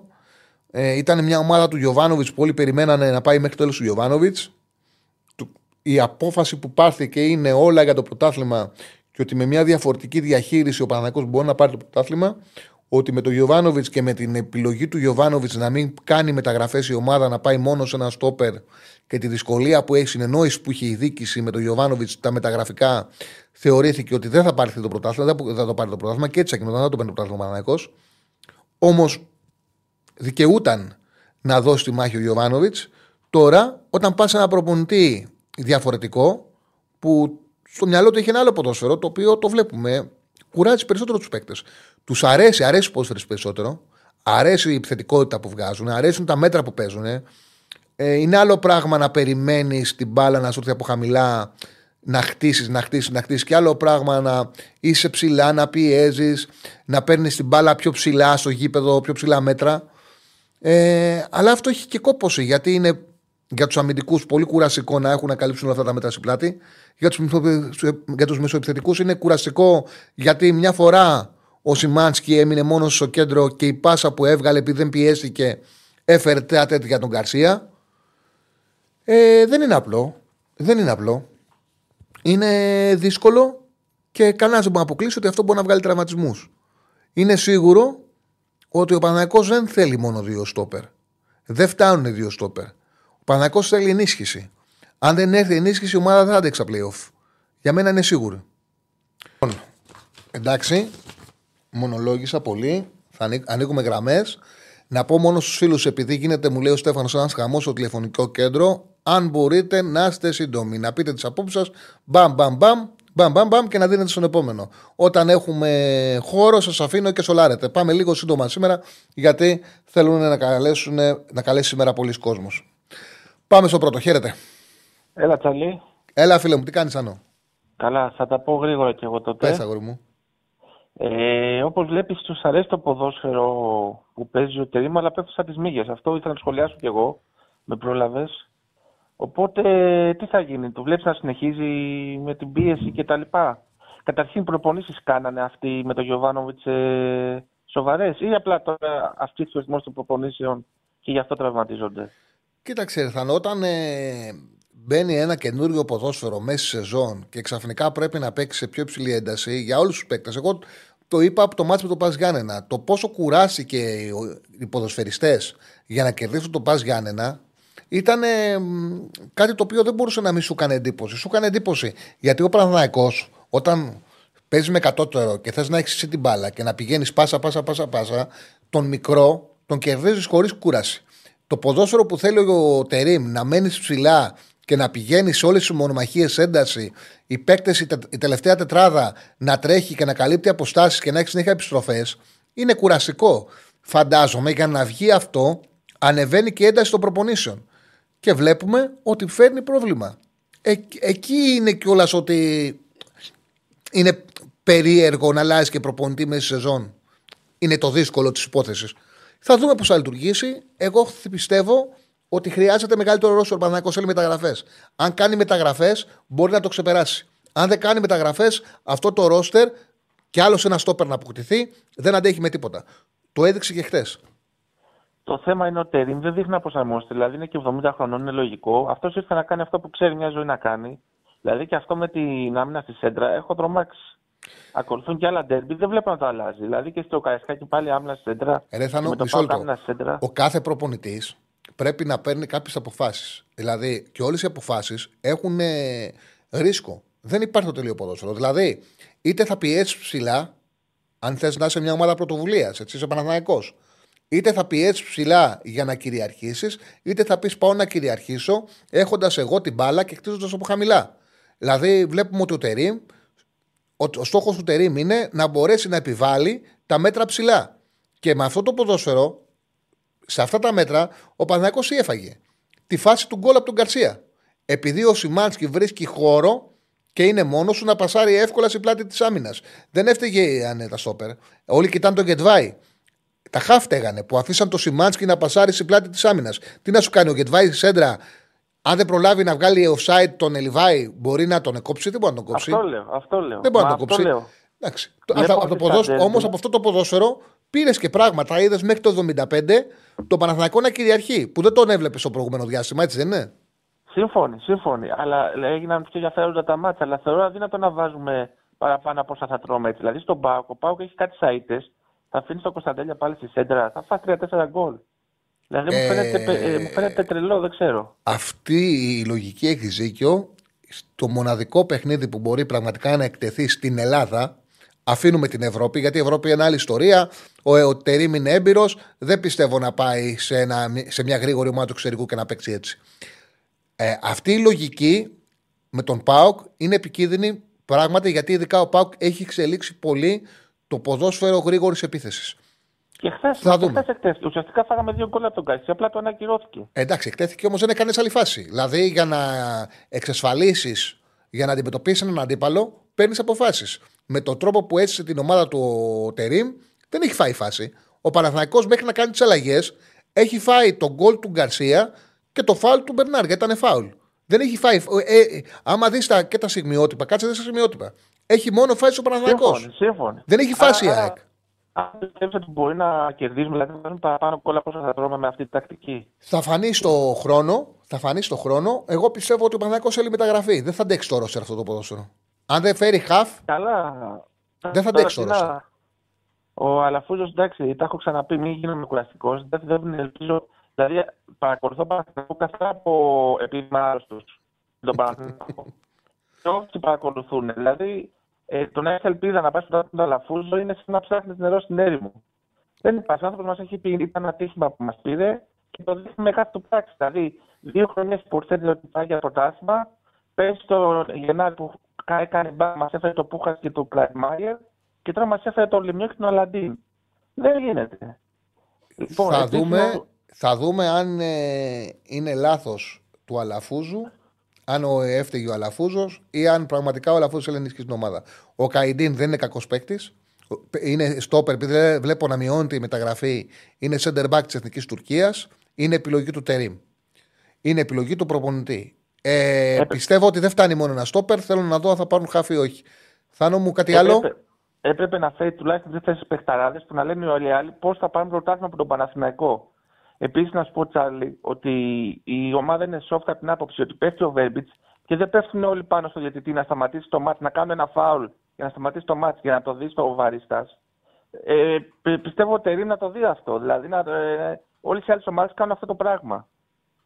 Κατάλαβες, σου λέω, ότι όλες οι άλλες ομάδες με το υποψία πέναλτι κάνουν αμέσως φάουλ, σταματάνε τη φάση για να πέσουν πάνω στο διαιτητή για να τον αναγκάσουν από δύο βαρίστας. Εμείς δεν το κάναμε αυτό. Εμείς άφησαμε τρία λεπτά να γυρνάει μπάλα Και στο τέλος φάγαμε και τον γκολ το δεύτερο του Λιβάη που ακυρώθηκε. Από την ίδια φάση, τρία λεπτά γινούσε η μπάλα και κανείς δεν σκέφτηκε να κάνει φάουλ για να πιέσουν μετά το διαιτή να δουν το, τη φάση στο βάρ. Σε ευχαριστώ. Τέλος πάντων, εντάξει, Ευχαριστώ ήθελα πάρα πάρα πολύ. αλλά θα τα πούμε άλλες άλλες μέρες. Να είσαι καλά, να είσαι καλά, θα μου ευχαριστώ πάρα πολύ. Λοιπόν, ο Ιωαννίδης φαίνεται ότι χάνει, ε, χάνει σίγουρα το παιχνίδι με τον Ολυμπιακό και με τον Αστέρα Τρίπολης και είναι εξαιρετικά αμφίβολος. Α, τα ίδια μου γράφει και ο Στέφανος. Είναι εξε- εξαιρετικά αμφίβολος για το παιχνίδι της Τούμπας. Λοιπόν, ε, έχεις γίνει πολύ αντι-ΑΕΚ τελευταία. Γιατί έχω γίνει αντι-ΑΕΚ, ρε φίλε; Γιατί, με, πού θα ακούσει κάποιον να σου λέει ότι η διαιτητής χθες ήταν καλός; Πού το είδες ότι είμαι αντι- αντι-ΑΕΚ; Με ένα δικά κακομίρι δεν είπα και τίποτα. Δεν στάθηκα καν στη διαιτησία που γκρινιάζουν όλοι και φωνάζουν. Ε, θα μας πεις και, τι μυστικό, και το μυστικό για το τι έγινε με τον Πρινιόλη. Νομίζω ότι είναι ξεκάθαρο το τι έγινε με τον Πρινιόλη από την ανακοίνωση του ΠαΕ. Η ανακοίνωση του ΠαΕ ουσιαστικά ε, ξεκαθαρίζει τα πάντα. Η ανακοίνωση του ΠαΕ και δεν υπάρχει απάντηση από κάποιον μάνατζερ του ή από την πλευρά του, περιβά, του περιβάλλοντος του Ιταλού ότι δεν είχαν έρθει ο- σε, σε όλες τις επαφές που είχαν, δεν έχει νόημα να μιλήσουμε για τα παλιά, γιατί είναι γνωστά. Ότι ακόμα και σε τελευταία επαφή που υπήρχε δεν τα βρήκε ο Παναθηναϊκός παρότι το ανέβασε πολύ την πρότασή του με τον Μπρινιόλη και ότι παραμονή του παιχνιδιού ο Μπρινιόλη πήγε στο Τερίμ και του είπε: Θα βάλεμε να παίξω στον αγώνα της Κυριακής, ε, θα συμφωνήσω και θα παραμείνω. Θα ανανεώσω και θα παραμείνω. Ο Τερίμ, επειδή είναι παλιά καραβάνα, πήρε κατευθείαν τηλέφωνο τον Αλαφούζο, μου λέει να τον εβάλω να παίξει, να τον βάλω θα ανανεώσει. Ο Αλαφούζος πήρε τον Παδημητρίου και του είπε: Πες ότι να γράψεις το νούμερο, συμφωνούμε. Ο Παπαδημητρίου είπε στον Μπρινιόλη ότι: Οκ, πες μας τι λεφτά θες, θα πάμε να βάλουμε υπογραφές, συμφωνούμε σε όλα. Και ο Μπρινιόλη αναγκάστηκε να πει ότι τελικά έκανα λάθος, δεν πρόκειται να μείνω. Αυτό δημιουργεί πολλούς συνειρμούς. Εγώ δεν μπορώ να μιλήσω να πω για το τι συνέβη αυτό. Είναι μια παράξενη συμπεριφορά. Αυτό. Πάμε στον επόμενο. Έλα φίλε, κλείσε το YouTube. Αυτός είναι και πολύ πίσω. Είναι και πολύ πίσω. Δηλαδή, αν περιμένουμε να μας καταλάβει, θα κάνουμε κάτι τέταρτο να ακούμε την εκπομπή μας. Έλα, φιλέ! Άσο, ναι. Πάμε στον άλλο. Δεν είναι πολύ πίσω και μας ακούει από το YouTube. Δεν θα βρω μακρύ. Πάμε στον επόμενο. Χαίρετε. Γεια σου Τσάρλι, καλησπέρα. Καλησπέρα. Γιώργος ε, από Διόνυσο Ολυμπιακός. Γεια σου, Γιώργο. Ε, θέλω και εγώ να τα πω λίγο γρήγορα για να μιλήσει και ο υπόλοιπος ο κόσμος. Αρχικά να πω ότι για την ομάδα ότι νομίζω στα μάτια του κόσμου πήρανε πολλούς πόντους παίκτες και προπονητής με την νίκη που κάνανε. Γιατί βγήκε και το ρεπορτάζ όλο αυτό που έλεγε ότι ο Μαρινάκης είχε δώσει εντολή να σηκωθούν να φύγουν και Φορτούνης, Λαραμπή, Μασούρας, Καμαρά βγήκαν μπροστά και είπαν όχι, εμείς θα το παίξουμε και θα τους κερδίσουμε με 10. Και ο προπονητής με τις αλλαγές που έκανε, γιατί και ο Ζέλσον Μαρτίνς που έβγαλε και την assist και γενικά ήταν πολύ επιδραστικός, και ο Αλεξανδρόπουλος που βοήθησε προς το τέλος με το κράτημα της μπάλας και την ενέργειά του, και ο Λαραμπή προφανώς που εντάξει, συνεχίζει να μας κλείνει τα στόματα. Ε, νομίζω πήρανε πάρα, πάρα πολλούς πόντους. Ε, και θα δούμε τώρα στη συνέχεια πώς θα τους επηρεάσει αυτό ε, ψυχολογικά. Απλά εγώ πιστεύω ότι πρέπει να ηρεμήσουν λίγο με όλη αυτή την κατάσταση που γίνεται με, με τη διετσία. Α αφήσουμε εμάς να τρελαινόμαστε που τα βλέπουμε από τις τηλεοράσεις. Γιατί εντάξει, αυτό θέλω να πω μόνο και θα κλείσω. Για τη φάση του Λαραμπή δεν θα μιλήσω. Τα έπαιζε, εντάξει, νομίζω είναι ξεκάθαρο εκεί στο offside. Έχουν βγάλει το βαφέα μαζί με τον Λαραμπή offside. Σηκώνουμε τα χέρια ψηλά, το είδαμε κι αυτό. Απλά εγώ διαφωνώ μαζί σου, επειδή σε άκουσα πριν, διαφωνώ και νομίζω ότι είσαι λάθος στη φάση του Ροντινέη. Γιατί υπάρχει και ο κανονισμός που λέει ξεκάθαρα, υπάρχει ξεκάθαρα και μπορώ να το διαβάσω, είναι δύο γραμμές, που λέει ότι ένας παίξει σε θέση offside κινείται προς την μπάλα με πρόθεση να παίξει την μπάλα και δέχεται φάουλ πριν παίξει ή προσπαθήσει να παίξει την μπάλα, τότε το φάουλ τιμωρείται, καθώς αυτό διαπράχθηκε πριν την παράβαση του offside. Και νομίζω ότι κουμπώνει τέλεια στη φάση του Ροντινέ. Γιατί Δεν συμφωνώ. κάτι Γίνεται το μια φάουλ. σέντρα και ο Ροντινέη κινείται προς την μπάλα. Δεν κινείται Ναι, αυτό. εκτός μπάλας. Ναι. Κινείται, κινείται προς την μπάλα. Αυτό Και- λέει και ο κανονισμός. Δεν λέει. Άμα ήταν έτσι, ρε φίλε, αφού με το που γίνεται σέντρα, με το που γίνεται σέντρα, κατευθείαν κοιτάμε πού είναι ο παίκτης και κοιτάμε αν είναι offside. Δεν είναι, γίνεται σέντρα και πάει προς την μπάλα. Του γίνεται Ε, πάει- πέναλτι. ε, πάει- Είναι offside την ώρα που γίνεται σέντρα. Ο κανονισμός τι σου λέει; Ξέρεις πότε είναι. πα- ε, Για να, για να μην είναι ένας παίκτης, για να μην πάρει offside, πρέπει να παίξει παθητικά. Δηλαδή δεν πρέπει να έχει συμμετοχή στη φάση. Ε, δεν πρέπει μπορεί να έτσι, έχει συμμετοχή όπως- στη φάση. Όπου την μπάλα τη στέλνεις στο πρώτο δοκάρι και, με- και κάνει κεφαλιό μασούρας στο πίσω δοκάρι που κινεί το Ροντινέη. Σε Γίνεται όλα σέντρα, τα- γίνεται σέντρα προς η περιοχή, προς η πλευρά της μπάλας. Ο Ροντινέη κυνη- κυνηγάει να πάρει θέση για να πάρει την μπάλα. Από τη στιγμή που είναι offside, είναι offside. Ο Ροντινέη πάει να παίξει την μπάλα. Δεν βγαίνει. Δεν είναι. Άμα ήταν, άμα ήταν το φάουλ, γινόταν, δεν φαίνεται. Γινόταν το φάουλ από εδώ. Από εδώ. Όχι, από εδώ. Ωραία. Και η μπα- Ναι. Όχι. Άμα γίνεται μια σέντρα, γίνεται από εδώ η σέντρα. Και ο ένας παίκτης γίνεται από εδώ και ο ένας παίκτης κόβει εδώ. Κόβει εδώ και η μπάλα πάει ανάποδα. Δηλαδή γίνεται μια πάσα. Αν γίνεται το φάουλ εδώ και, ένας, και ο παίκτης κόβει εδώ και η μπάλα πάει έτσι και κάνει κίνηση ανάποδα, τότε ναι, δεν συμμετέχεις στη φάση. Γιατί κάνει από την απέναντι πλευρά της μπάλας. Δηλαδή, αν, γίνεται το, αν ο Ροντινέη έκοβε από την αριστερή πλευρά, έκοβε από εδώ με στην περιοχή και ήταν ανάποδα, δεν θα έχει συμμετοχή. Εδώ γίνεται το φάουλ εδώ, η σφαίρα, η μπάλα πάει από αυτή την πλευρά, ο Ροντινέη κόβει από αυτή την πλευρά, ασφαλώς και έχει συμμετοχή στη φάση. Ασφαλώς δεν και έχει ξέρω. συμμετοχή στη φάση. Δεν ξέρω, Έτσι το όχι, βλέπω. λέει, Κοίταξε λέει, να δεις. Ε, εγώ το ξαναλέω, δεν κάνω αυτή τη δουλειά γιατί θέλω να γίνω διαιτητής. Εγώ Καλά, 100%, τη βλέπω. ναι. Εγώ περισσότερο, θα σου μιλήσω με ειλικρίνεια. Θα σου μιλήσω, εγώ περισσότερο τις φάσεις αξιολογώ με, επειδή βλέπω ε, όλη την ώρα ευρωπαϊκό ποδόσφαιρο και επειδή δεν έχουμε και τα στοιχήματα και με το που κλείνει μια φάση γυρνάω κατευθείαν να δω τι έχει συμβεί, συμβαίνει να βλέπω πάρα πολλές φάσεις που εξετάζονται το βαρ. Και από την εμπειρία μου βλέπω πώς σφυρίζονται στο εξωτερικό και πώς σφυρίζονται σε υψηλό επίπεδο. Και πάνω εκεί και πάνω εκεί έχω με αυτόν τον τρόπο αξιολογώ τις φάσεις. Και βλέπω και το πνεύμα των διαιτητών. Εντάξει, οκ, Εντάξει, μπορεί και να κάνω και καταλαβαίνω, λάθος. Δεν όχι, είναι. Ε, ε, Ναι, σου λέω. κατάλαβες. Εγώ το λέω επειδή ε, βγήκε γενικά αυτός ο κανόνας στα social media και τη διαβάζουμε. Νομίζω, κατά την άποψή μου, ταιριάζει πολύ. Ε, ρε παιδί μου, κοίταξε να δεις Καλά, τώρα. καλά. Άμα θέλουν να ψειρίσουν τη μαϊμού, μπορούν να βρουν φάση για τα πάντα. Στην πραγματικότητα, Ναι, εντάξει, οκ. το ακραίο για μένα, τα, εγώ κοιτάω πάντα στη διαιτησία το ακραίο. Δηλαδή και γι' αυτό το λόγο το Παναθηναϊκός Σάικ, τι τους λέω, ότι οκ, ρε παιδί μου, υπάρχει επαφή, ο Βέρμπιτς πέφτει εύκολα. Καταλαβαίνω ένα διαιτητή που θα πει αυτή την απόφαση. Που θα Ναι, πάρει αυτή την απόφαση. Καταλαβαίνω, ειδικά κιόλας, όταν βλέπω ένα διαιτητή σε ανάλογες περιπτώσεις να μην έχει δώσει και φάουλ. Πώς θα δώσει πέναλτι; Το αντιλαμβάνομαι, μα φωνάζουν οι φίλοι του Παναθηναϊκού. Δεν θα κάτσω να ψηρίσω τη μαϊμού στους διαιτητές. Διαιτητές είναι. Εμένα με ενδιαφέρει να μην κάνουν εξόφθαλμα λάθη. Λοιπόν, Εντάξει, αυτό εγώ με το βλέπω, Μπεναλαμπή εγώ ήταν- βλέπω ότι. Θα σου πω, εγώ βλέπω ότι ένας διαιτητής που δεν θέλει να πειράξει το παιχνίδι, δύο κίτρινες σε τέτοιες φάσεις, δεν δίνει σαν στόπερ. Ναι, δεν δεν το τη έχω δει να δίνει. γίνεται.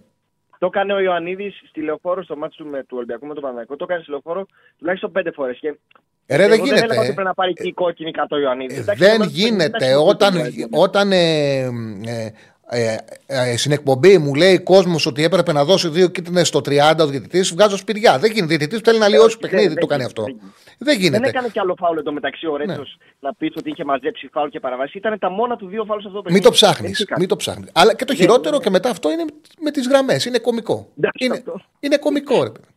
Και το ότι Θυμάσαι δεν μπαίνει από γραμμή στο το πρώτο ξεκινάει γκολ. Από τον πρώτο τελευταίο αμυντικό τώρα πια. Και να μην κάνω μπαίνει αυτό. γραμμή στο πρώτο γκολ. Το πρώτο πράγμα, Ναι, γι' ναι, αυτό έχουμε ναι, το ναι, βαρ. ναι, ναι, ναι, ναι. Ε, μα δεν το κοιτάξανε καθόλου. Δηλαδή, ούτε δευτερόλεπτο δεν Ναι. κοιτάξανε. Γι' αυτό είναι και ο, Ολυμπιακό, ο κόσμος του Ολυμπιακού λίγο στα σκηνιά. Γιατί δηλαδή ξεψυρίζουν όλες τις φάσεις του Ολυμπιακού για 5 λεπτά στο VAR και τώρα εκεί στη φάση της Κυβισιά ούτε δευτερόλεπτο δεν κοιτάξανε. Τέλος πάντων. Εντάξει, Τι να πούμε, ευτυχώς πήραμε αυτή την νίκη γιατί νομίζω θα είχαμε πολλά περισσότερα θέματα πέρα από αυτά που έγιναν μετά. Ε, και αυτό. Συνεχίζουμε και βλέπουμε και τώρα Νταμπάνοβιτς. Νταμπάνοβιτς. Νταμπάνοβιτς. Ευχαριστώ πολύ. Ευχαριστώ, Τάλη. να είσαι Ευχαριστώ καλά. πάρα πολύ, φίλε μου. Ευχαριστώ πάρα πολύ. Λοιπόν, ε, Ιωνικός Ολυμπιακός Β είναι 0-0 στο 82. Πόσο ήρθε Σενεγάλη να δω ένα λεπτό. Σενεγάλη. Αν μπει γκολ στο Ιωνικός Ολυμπιακός Β, ενημέρωσε τον, ε, τον ε, παραγωγό της εκπομπής. Σενεγάλη, αποτέλεσμα. αποτέλεσμα. Πόσο ήρθε Σενεγάλη, παιδιά; Πρέπει να το πει. Έλα μου ρε. Σενεγάλη Γκάμπια. Ποιος δεν μπορεί να ψηφίσει κανένας προ Σενεγάλη Γκάμπια. Πάμε στον επόμενο μέχρι να βρω εγώ το πόσο ήρθε Σενεγάλη Γκάμπια. 3-0 κέρδισε. Ωραία. Το χάσω με 3,5. Αν βάλει και ένα γκολ ο Ιωνικός στον Ολυμπιακό Β, πληρωθήκαμε. Λοιπόν, χαίρετε. Ο Μπριγιόλη ακούει. Είναι ο ίδιος. Μην τον πηγαίνεις. Ακούει την εκπομπή να από το πίσω. Δεν είναι. Αν μας ακούσει, ας το κρατήσουμε λίγο ακόμα. Αν κάποια στιγμή μας ακούσει, είναι ο φίλος που ακούει στο YouTube πάρα πολύ ώρα πίσω να το κλείσει για να τον ευγάλουμε. Θα κάνουμε άλλη μια προσπάθεια και όσο τον αφήσουμε. Χαίρετε. Καλησπέρα. Καλησπέρα, φίλε. Καλησπέρα, Τσέλη. Δημήτρης, θα μιλήσει και πριν λίγες μέρες. Έλα, Ε, θέλω να σταθώ σε δύο πραγματάκια και εγώ γρήγορα πολύ, όσο μπορώ.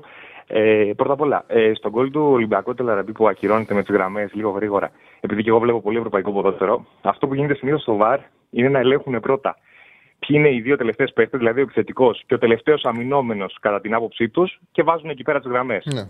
Και αν θεωρήσουμε ότι αρχικά με αυτό που λένε θεωρούν ότι ο τελευταίος αμυνόμενος είναι εκεί πέρα που είναι δίπλα στον Ελαραμπή και βάζουν τη γραμμή και τη σχεδιάζουν και έχει μπει σωστά η γραμμή σε αυτόν τον αμυνόμενο, λέω, είναι αδιανόητο να μην βλέπουν μετά ότι η γραμμή είναι 1,5 μέτρο πιο πίσω από τον άλλον αμυντικό που είναι πιο είναι παραδίπλα. Ναι, δεν δεν, γίνεται. γίνεται. αυτό το πράγμα. Δεν γίνεται. Πραγματικά δεν γίνεται. Πες ότι το έχουν βάλει ας πούμε, σωστά. Δεν γίνεται να μην το βλέπουν. Είναι α- απίστευτο. Δεν, είναι, είναι, είναι τρέλα και είναι ένα κακό προηγούμενο γιατί τους, δι- όσο δεν μιλάνε, τους δίνεται δυνατότητα να το ξανακάνουν. Και να συμβαίνει αυτό το πράγμα, ρε παιδί μου. Τέλος πάντων, ε, πραγματικά δεν δεν το καταλαβαίνω αυτό το πράγμα καθόλου. Ε, και πιστεύω ότι θα ξαναγίνει και στο ίδιο γήπεδο. Με την ΑΕΚ γίνει πάλι γραμμές, είχαν μπει, ε, δεν ξέρω, ε, με διάθλαση, όχι με τέτοιο. Ε, μ, και τώρα θέλω να πάω λιγάκι στο ντέρμπι και θέλω λιγάκι να διαφωνήσω μαζί σου, αν και εκτιμώ πάρα πολύ τη για τι αναλύσει σου και όλα. Ε, δεν είναι κακό. Ε, γιατί έχω μια άποψη ότι μ, πολύ κατά κάποιο τρόπο αβαντάρεται ο Παναθηναϊκός για το χθεσινό μάτς. Να ξεκινήσω πρώτα απ' όλα και να πω ότι η ΑΕΚ ήταν κακή. Η ΑΕΚ συνεχίζει να είναι κακή σε ένα ακόμα μάτς, με παίχτες κάτω του μετρίου. Δηλαδή ο Παναθηναϊκός βρήκε απέναντί του μια ΑΕΚ η οποία είχε ένα ρότα, ο οποίος με το δεξί πόδι στην αριστερή γραμμή προσπαθούσε να δώσει πάσες και να τη βγάλει και την έβγαζε 9-10 πλάγιο out. Ένα Γκατσίνοβιτς που είναι μόνιμα κάτω από τη βάση. Ένα Τσούμπερ ο οποίος εδώ και λίγο καιρό είναι λες και έχει σκάσει, δεν έχει τρεξίματα. Δηλαδή τρέχει γιατί πρέπει να πάει πίσω από τη μεσαία γραμμή να μαρκάρει, όπως το έχει πει ο Αλμέιδα προφανώς και δεν μαρκάρει ο άνθρωπος, δεν, δεν, δεν κυνηγάει. Ο Σιντιμπέ πάρα πολύ κακός. Και ο Πινέδα δεν Ο Σιντιμπέ σωστά δεν ήταν, καθόλου. δεν ήταν κακός. Ο Σιντιμπέ δεν ήταν κακός και στο δεύτερο ημίχρονο έδωσε Εγώ μεγάλη πιστεύω όψη. ότι στην ΑΕΚ. ανέβηκε, ανέβηκε από τη στιγμή που έφερε Ναι, το ναι. 1-2. η ΑΕΚ και Ναι, ναι, μετά. ναι, ναι. Εκεί Έκανε ανέβηκε, διαφοράκι ναι. όμως. Εκεί του βοήθησε την ΑΕΚ να κερδίσει μέτρα και να το κλείσει ο Παναθηναϊκό. Επειδή Αξιοποίησε ξέρει- το επει- λιμιό. Αξιοποίησε το λιμιό. Ναι, Και σωστό, τον σωστό. Μλαντένοβιτς. Ε, επειδή ξέρει λίγο μπάλα και όταν χρειάστηκε λέει, να πάρει την μπάλα στα πόδια του και να δημιουργήσει αυτό έκανε, αλλά μέχρι τότε και τακτικά για μένα μέχρι το 65 ήταν κακός. Ε, και βρήκε και έναν Πινέδα, ο οποίος βέβαια να δώσουμε τα, τα, τα credits εδώ στον παίκτη του Παναθηναϊκού, στον Γκότσερα που μαρκάρει, και, γιατί ήταν πραγματικά σκιά του. Ε, πέρα από αυτό, εγώ βλέπω, Ρε Τσάρλι, έναν Παναθηναϊκό που μέχρι το, το 30 δεν έχει πατήσει στην περιοχή και μετά το 65, ξαναλέω, δεν τα λέω αυτά για να πω ότι είναι καλύτερη η ΑΕΚ. Απλά βλέπω ότι μια τεράστια κυριαρχία του Παναθηναϊκού ακούω και αυτά, ε, και όχι προσωπικά από σένα, ε, γενικότερα, ε, την οποία δεν την είδα εγώ, να το πω έτσι. Ε, μέχρι το 30 δεν έχει πατήσει περιοχή και από το 65 και μετά πάλι δεν έχει πατήσει περιοχή. Δεν μιλάμε για 10 λεπτά δηλαδή. Μιλάμε για 30 λεπτά και άλλα 30 μετά μέχρι το 100 που πέφτει το παιχνίδι με τόσε καθυστερήσει. Ε, και ο Παναθηναϊκός ο οποίος έχει φτιάξει δύο φάσεις, ε, ε, τα δύο γκολ αποταστημένα και δύο φάσεις σε κανονική διάρκεια. Η μία του Βέρμπιτ, από το Μαντσίνη δεξιά που της πάει στο πρώτο ημίχρονο. Ωραία, λίγο είσαι από το έτοιμος. ένα. Είσαι έτοιμος, είσαι έτοιμος. Να σου πω τι έκανε ο Παναθηναϊκός. Λοιπόν, Ναι. Λοιπόν ο Παναθηναϊκός μέχρι το 27ο λεπτό πράγματι δεν έχει ευκαιρία και έχει δεχτεί τη φάση, τη φάση στη πλάτη της άμυνας του Το γκολ μόνο, του ναι. Λιβάη Γκαρσία. Η ΑΕΚ δεν έχει άλλη φάση. Λοιπόν, έχει, στο δεν έχει, δεν 27ο υπάρχει την ΑΕΚ λεπτό, εγώ. στο 27ο λεπτό ο Μαντσίνη πιέζει το Στάνκοβιτς, ο οποίος Στάνκοβιτς ε, κάνει, Κάνει το λάθος. λάθος, παίρνει την μπάλα ο Μαντσίνη, Και κάνει δεν ένα την τραγικό κοινάει την τελείωμα. μπάλα, δεν την κοινάει την μπάλα αριστερά, ξουτάρει και η μπάλα πάει out. Αν ο Μαντσίνη έβαζε ποιότητα στη σκέψη του και δεν έκανε αυτό που κάνει συνέχεια να λειτουργήσει με το ένστικτο, θα μπορούσε να έχει περισσότερες ευκαιρίες. Λοιπόν, στο 31ο λεπτό βάζει τον γκολ. Ο Σιντιμπέ κράτησε ζωντανή τη φάση, ο Κέμι τα ξαναλέμε, βάζει τον γκολ. Λοιπόν, ε, στη συνέχεια, στο 41ο λεπτό, δεν έχει, με, σε, σε όλο αυτό το διάστημα που θα σου αναφέρω, η ΑΕΚ δεν έχει κάνει τίποτα. Στο Δεν μίλησα για 41ο την ΑΕΚ, λεπτό. δεν μίλησα για την ΑΕΚ. Ναι, στο 41ο λεπτό υπάρχει συνεργασία Ιωαννίδη Μαντσίνη. Ο Μαντσίνη γυρνά την μπάλα κάθετα για το Βέρμπιτς. Ο Βέρμπιτς κάνει προβολή. Και μόλις βλέπω ότι στο κείμενό μου τον έχω γράψει το Μαντσίνη Βραζιλιάνο και όχι Αργεντίνο. Συμβαίνουν αυτά. Έκανα λάθος. Η μπάλα πάει out. Στο 58ο λεπτό ε, ο Βέρμπιτς από ανέβασμα του Κότσιρα παίζει με τον Πινέδα, διεκδικεί το πέναλτι. Δεν δίνεται πέναλτι. Εγώ δεν λέω ότι ήταν πέναλτι. Είναι μια επαφή. Ο Βέρμπιτς πέφτει. Αλλά αυτή έγινε στο 58ο λεπτό. Και μετά τρία λεπτά υπάρχει και η ευκαιρία του Ιωαννίδη. Υπάρχει η ευκαιρία του Ιωαννίδη από την ε, παράλληλη του Μαντσίνη που κάνει ο Ιωαννίδης η προβολή και η μπάλα πάει out. Και στη συνέχεια έγινε το 1-2 στο ε, Ακρι- το, το Άρα 1-2. συμφωνείς Δηλαδή μαζί μου. έχουμε, έχουμε γκολ ο Ιωνικός. Γιατί πάντα γυρίζει τα γκολ που μπαίνουν. Άντε, έφερα, έφερα, έφερα, Είναι έφερα Ολυμπιακός Β, γκολ, έφερα ποιος δεν γκολ. ενδιαφέρεται. και να σου πω και κάτι. Και να σου πω και κάτι. Ε, έχουν καλές σχέσεις ο Ολυμπιακός με τον Ιωνικό. Δεν τους πόνεσε πάρα πολύ, μην ανησυχείς. Δεν τους αγχωρέθηκαν. Λοιπόν, Τσάκη, με αυτά που μου είπες, συμφωνείς μαζί μου ότι έβγαλε δύο φάσεις τα γκολ συστημένα. έβγαλε έξι και δύο φάσεις. φάσεις- Παίζει και ο δύο φάσεις Παναθηναϊκός. στη- στη Παίζει ο διάρκεια. Παναθηναϊκός. Παίζει ο Παναθηναϊκός ο Βικελίδης. Εγώ δεν λέω ότι έκανε υπερ, υπερεκπληκτική εμφάνιση. Δεν μπορεί να κάνει. Γιατί και ο Παναθηναϊκός προ, αλλαγή προπονητή έκανε. Ο Παναθηναϊκός έχει να κερδίσει σε ντέρμπι. Έχουμε ξεχάσει από πότε. Νομίζω ότι τελευταία νίκη σε ντέρμπι είναι το τυχερό διπλό που είχε κάνει η Τούμπα στα playoff. Αν ε, μου ξεφεύγει κάτι. Και έχει πάει σε ένα διάστημα μέχρι το 70 κάτι έχοντας δεχτεί τον γκολ του Γκαρσία και έχοντας μόνο αυτός ευκαιρίες. Ε, δεν παίζεις με την Παρσελώνα. ΑΕΚ Παναθηναϊκός παίζει ντέρμπι στο, στην Παπαρίνα. Είναι μια ένδειξη κυριαρχίας. Όπως πράγματι τον έβαλε μέσα στο τέρμα η ΑΕΚ στο τέλος. Ότι ήταν- Και ότι- δίκαια ότι ισοφάρισε και μπορούσε να το πάρει και ολόκληρο. Αυτό ότι λέω. Ήταν, ότι ήταν ελαφρά καλύτερα ο Παναθηναϊκός, πιστεύω κανείς δεν μπορεί να το αμφισβητήσει. Δεν μιλάω ο, αυτό το πράγμα. Α, Απλά συγγνώμη, εγώ χι- ακούω, χι- εγώ χίλια ακούω συγγνώμη, για μια- μέχρι το 70 κάτι να παίζεις στην έδρα σου και ο αντίπαλος να σου έχει κάνει έξι φάσεις και δύο γκολ και εσύ να έχεις κάνει μόνο τον γκολ, δεν είναι ελαφρά καλύτερος. Είναι καλύτερος. Βέβαια, το ξαναλέω ότι ήταν τόσο πολύ. Τον έβαλε μέσω τέρμα η ΑΕΚ στο τέλος που μπορούσε να χάνει 35 και να έχει κερδίσει και να έχει κερδίσει δίκαια η ΑΕΚ. Γιατί μιλάμε για άλλο το παιχνίδι. Αυτά επίσης ακούω γι' αυτό μετά το 75 τον έβαλε μέσα στο τέρμα κτλ. Και, και, και στον πρώτο γύρο, όταν η ΑΕΚ κέρδιζε ένα-δύο, ο Παναθηναϊκός στο τέλος, που όλοι είπαν πόσο καλύτερη ήταν η ΑΕΚ, ε, ο Παναθηναϊκός στο τέλος έχει κάνει τρεις ευκαιρίες. Δύο ευκαιρίες με μια τρομερή επέμβαση του Στάνκο, ε, Στάνκοβιτς στην κεφαλιά του, του Ιωαννίδη, η κεφαλιά του Αράου περνάει λίγο πάνω από το γάμα. Έχει κάνει, είναι, είναι και φυσιολογικό παίζει στην έδρα σου. Είσαι Βέβαια, ηγετικός βέβαια, της ομάδας, βέβαια, είναι derby. βέβαια, θα, βέβαια. θα, θα κλειστεί και λίγο πίσω γι' αυτό. Απλά εγώ θέλω να πω ότι ε, δεν ξέρω, δεν, δεν έβλεπα το ίδιο μάτς. Βλέπω, διαβάζω και το chat και υπά- υπάρχει αρκετό κράξιμο. Εντάξει, μπορεί να ήταν μια κυριαρχία. Γιατί το λέω; Ουσιαστικά θέλω να πω ότι δεν υπάρχει ε, για μένα αυτή η, η τόσο μεγάλη περιοχή του Παναθηναϊκού η οποία με αυτό ε, με, με, με αυτή τη λογική, με αυτό το ποδόσφαιρο, θα μπορέσει να κυριαρχήσει και στα υπόλοιπα 100% μάτια. Γιατί ρε. έχει να, κάνει, έχει να κάνει με διάρκεια, όχι μόνο με Ε, ένα πράγμα. Μα δεν με άκουσες που είπα, συγγνώμη, δεν με άκουσες που είπα ότι ε, ο Παναθηναϊκός αν δεν κάνει μεταγραφές δεν μπορεί ναι, να ναι, αντέξει. το άκουσα, το άκουσα. Το άκουσα Ναι, αυτό. δεν θα διαφωνώ. έχει τέτοιο. Καλά, ειδικά Δεν τώρα διαφωνώ. που- που- και όπως ειδικά λέει και ο τώρα που- φίλος που- που έχει δίκιο, ότι όλες αυτές οι φάσεις που περιέγραψα με βάση την όπτα 0,86 γκολ είχαν. Απλά αυτό που λέω είναι ότι παίζει ένα εκτός έδρα ντέρμπι, καταφέρνει ο Παναθηναϊκός και δέχεται μια φάση, καθαρή βέβαια φάση, δηλαδή τέτα-τέτ, και μετά όλα είναι δικά του. Ήταν σημαντικό. Για, για, αυτό για, λέω. με- για, για να ολοκληρώσω, για μένα ο Παναθηναϊκός ήταν πάρα πολύ κα, κα- καλά στημένος τακτικά όσον αφορά να αναχαιτήσει την όποια επίθεση μπορεί να κάνει η ΑΕΚ. Αλλά για μένα ήταν πολύ διστακτικός, έτσι το βλέπω εγώ. Γιατί έχει απέναντί του μια κακή ΑΕΚ με παίχτες σε πολύ κακή περίοδο αυτή τη στιγμή. Ελπίζω τουλάχιστον να, να είναι μια κακή περίοδος. Όλοι αυτό ελπίζουμε, εκδίδες τέλος πάντων. Ε, και, δεν, ε, και δεν προσπάθησε σε ροή παιχνιδιού να φτιάξει, ε, να δημιουργήσει φάσεις. Σε ροή παιχνιδιού έχει δύο ευκαιρίες. Ναι, δύο Ε, προβολές. δεν- Μα δεν ξέρει, Ναι. δεν ξέρει. Το πρόβλημά του δεν είναι ότι του πάτησε. Το πρόβλημά του είναι επειδή έχει πρόβλημα και με τον Ολυμπιακό. Που ο Ολυμπιακός έπαιξε με μια εντεκάδα η οποία έμοιαζε να είναι μια εντεκάδα που είναι προετοιμασίας. Σε ροή αγώνα, ε, μια φάση έφτιαξε του Ιωαννίδης στο 93 κατά λάθος από λάθος της άμυνας του Ολυμπιακού. Δεν ξέρουν. Έχει πρόβλημα. Έχει πρόβλημα ο Παναθηναϊκός αυτό το κομμάτι. Είναι έτσι όπως το λες. Δεν διαφωνεί κανένας. Α, Αυτό, αυτό. Και Ναι, τε- συμφωνούμε, τε- δεν τέλος, διαφωνούμε. τε- τέλος, ε, ελπίζω να ξυπνήσει η ομάδα. Δεν ξέρω, δεν καταλαβαίνω τι συμβαίνει. δεν καταλαβαίνω γιατί οι παίχτες είναι τόσο κάτω των προσδοκιών, να το πω έτσι. Δεν θέλω να πω ε, ε, κακοί, αλλά δεν γίνεται αυτό το πράγμα. Δεν ξέρω. Πολλού, πολλούς παίχτες σε κακή μέρα. Πολλούς, πολλούς. Και συνεχόμενα, όχι μόνο ένα μάτς. Αυτά. Πολλοί παίκτες Ευχαριστώ σε πάρα κακή πολύ. ατομική κατάσταση, να πούμε, για να Αυτό. είμαστε ακριβείς. Ναι, ναι, ναι. Αυτό, αυτό. Για, Δεν αλλά- διαφωνήσαμε. αλλά- Δηλαδή, άμα το. Δεν διαφωνούμε. Το ίδιο το έχουμε δει το παιχνίδι. Δεν το έχουμε δει διαφορετικά. Όχι, εγώ διαφώνησα, διαφωνώ γιατί εξαιρεθεί με, με τον τρόπο που, ανα- που, ανα- που γίνεται η ανάλυση, όχι η δικιά σου τόσο πολύ συγκεκριμένα και η δικιά σου, δεν θέλω να κρύβομαι, ε, αρχικά όπως άρχισε στην εκπομπή, αλλά και άλλες.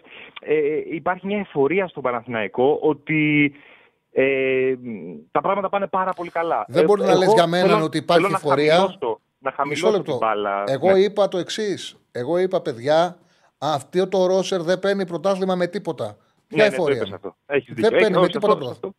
Σε αυτό, σε αυτό έχεις δίκιο. Δεν ξέρω, ε, ε, στην ανάλυση στηρίζομαι σε αυτό που είναι. Εντάξει, έχεις δίκιο για τους παίχτες.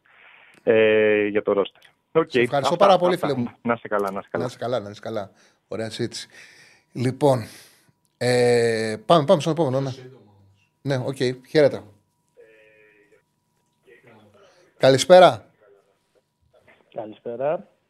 Καλησπέρα, φίλε. Νίκος Παναθηναϊκός. Γεια σου, φίλε. Ε, αρχικά θέλω να σου πω ότι μέσα σε μια μισή ώρα έχει γίνει Ολυμπιακός και αντιολυμπιακός. Παναθηναϊκός και αντιπαναθηναϊκός. Στο πρόγραμμα και αντιεξής. Είσαι φοβερός. Στο πρόγραμμα είναι αυτό. Είσαι φοβερός. λοιπόν, να πούμε τι κουβέντες για το μάτς. Αρχικά θεωρώ, εγώ πιστεύω ότι ήταν πέναντι, αλλά εν τέλει δεν επηρέασε, οπότε δεν υπάρχει λόγος να συζητάμε με την περαιτέρω.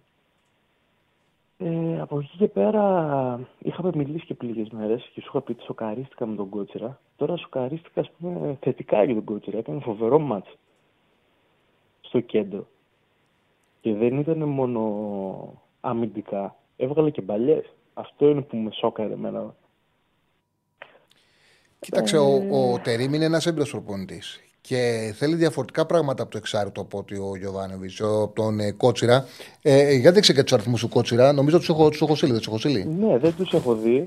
Ε, από τον Κότσιρα, ο Τερήμ δεν θέλει ένα παιχνίδι όπως έκανε για παράδειγμα με τον Πέρεθ να έχει 70-80-85 επαφές με την μπάλα, πολλές φορές γινόντουσαν και 100 και να πηγαίνει σε 70 πάσες.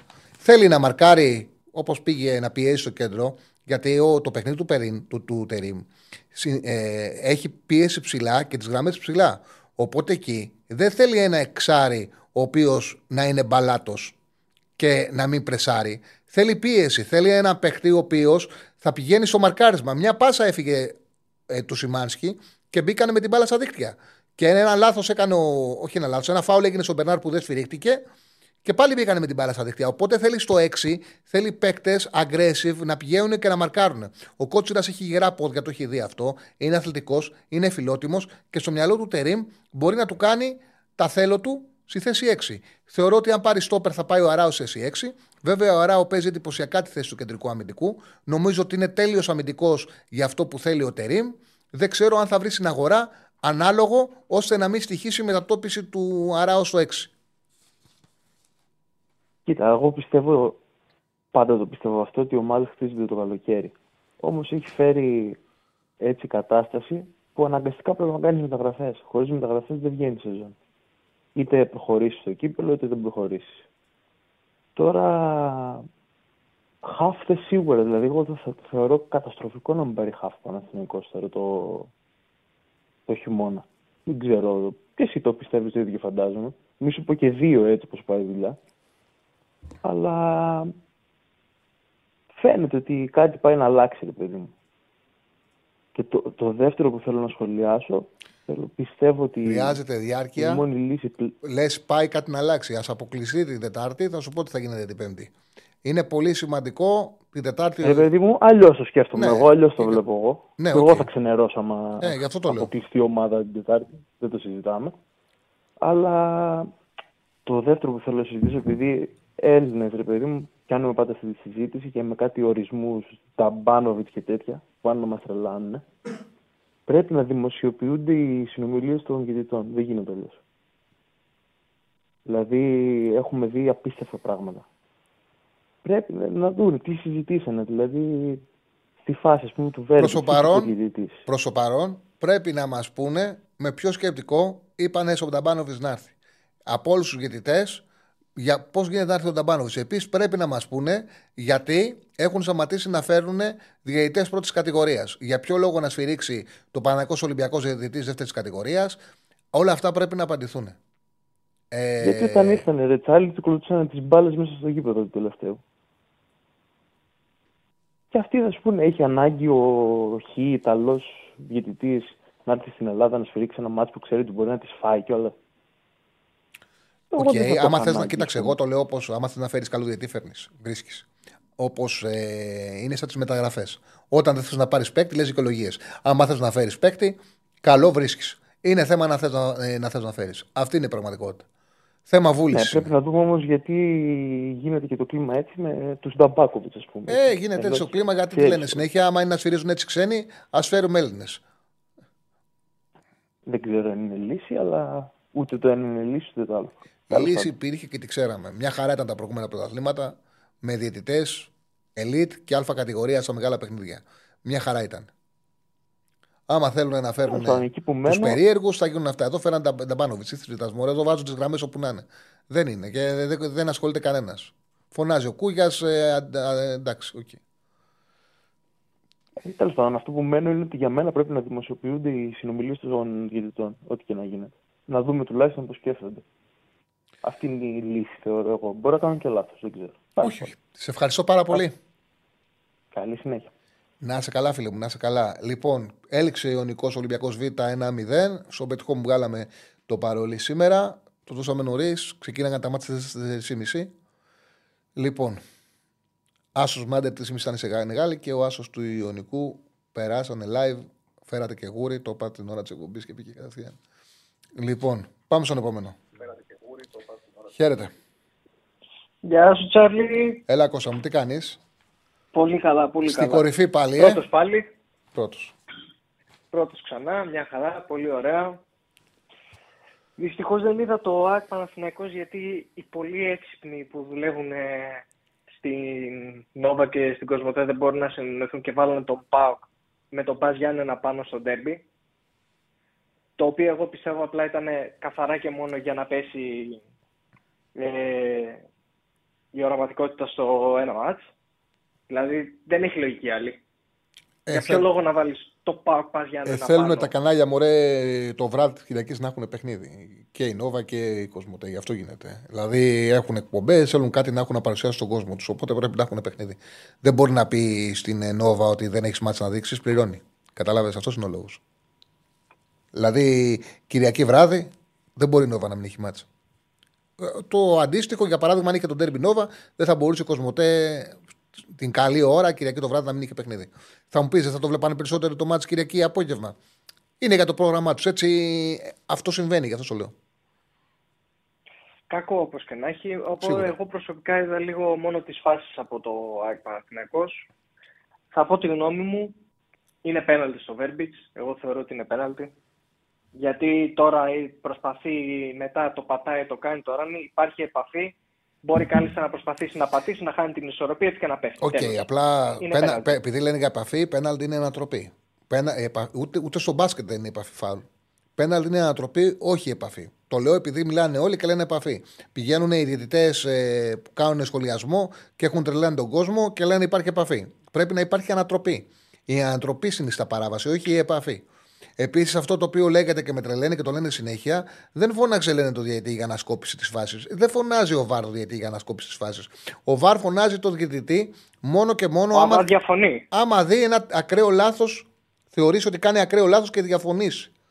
Μπορεί ακόμα και ο, ο Βαρ, αν ήταν διαιτητής, να παίρνει διαφορετική απόφαση, αλλά επειδή δεν κρίνει ότι δεν είναι ακραίο λάθος, να πει πάμε με τον διαιτητή. Ο διαιτητής σε αυτή τη φάση είδε εύκολη πτώση του Βέρμπιτς, θεώρησε αυτό. Εγώ να σου πω κάτι. Ε, Δεν είναι από τις φάσεις που εγώ στέκομαι, γιατί πραγματικά καταλαβαίνω και το διαιτητή που θα το δώσει πέναλτι, καταλαβαίνω και το διαιτητή που δεν θα το δώσει πέναλτι. Δεν στέκομαι σε αυτές τις φάσεις. Ο Παναγιακό, ό,τι και να πιστεύει ο καθένας, μετά από τρία λεπτά έκανε τον αδείο. Και εκεί στάθηκε και ο Τερήμ. Α ζει κάποιος τι είπε ο Τερήμ. Είχαμε το, σκο- ε, το προβάδισμα, δεν το αξιοποιήσαμε σωστά. Στο τέλος έπρεπε να βγουν οι παίκτες μου μπροστά, να πάρουν την μπάλα, να κερδίσουν μάχες. Αυτά έλεγε ο Τερήμ στη συνέντευξη τύπου. Δεν στάθηκε καθόλου στο πέναλτι. Και είναι τόσο κολό, τέτοιο, τόσο ρε παιδί μου, τους αρέσει τόσο πολύ να δημιουργούν οξύτητα. Άμα δείτε στη συνέντευξη που ο Τερήμα απέφυγε να μιλήσει για τη διετησία, ρωτήθηκε, είπε ναι, ήτανε, αλλά και πάνω σε αυτή την ερώτηση μίλαγε για το παιχνίδι. Όλη τίτλο ήταν ο Τερήμ ήταν πέναλτι. Όλοι βάλαν αυτό το τίτλο. Ε, αυτό είναι, πουλάει. είναι τρομερό. Είναι τρομερό. Αυτό θα έχει κλικ όμως. Ναι. Είναι μια πραγματικότητα. Ντροπή είναι δικιά σου, ρε φίλε Αναστάση, που θεωρείς ότι πρέπει να ντρέπομαι επειδή λέω την άποψή μου. Την άποψή μου λέω, γιατί να ντρέπομαι. Αυτό είδα, το εξήγησα όσο αναλυτικά μπορώ. Η ντροπή είναι δικιά σου που δεν αφήνεις κάποιον να έχει την άποψή του. Έχω δικαίωμα να λέω την άποψή μου. Δεν προσπαθώ να την επιβάλλω. Σου είπα, καταλαβαίνω και τον άλλον που λέει ότι είναι πέναλτι. Το καταλαβαίνω. Δεν θα έλεγα τίποτα αν ο διαιτητής δεν είναι πέναλτι.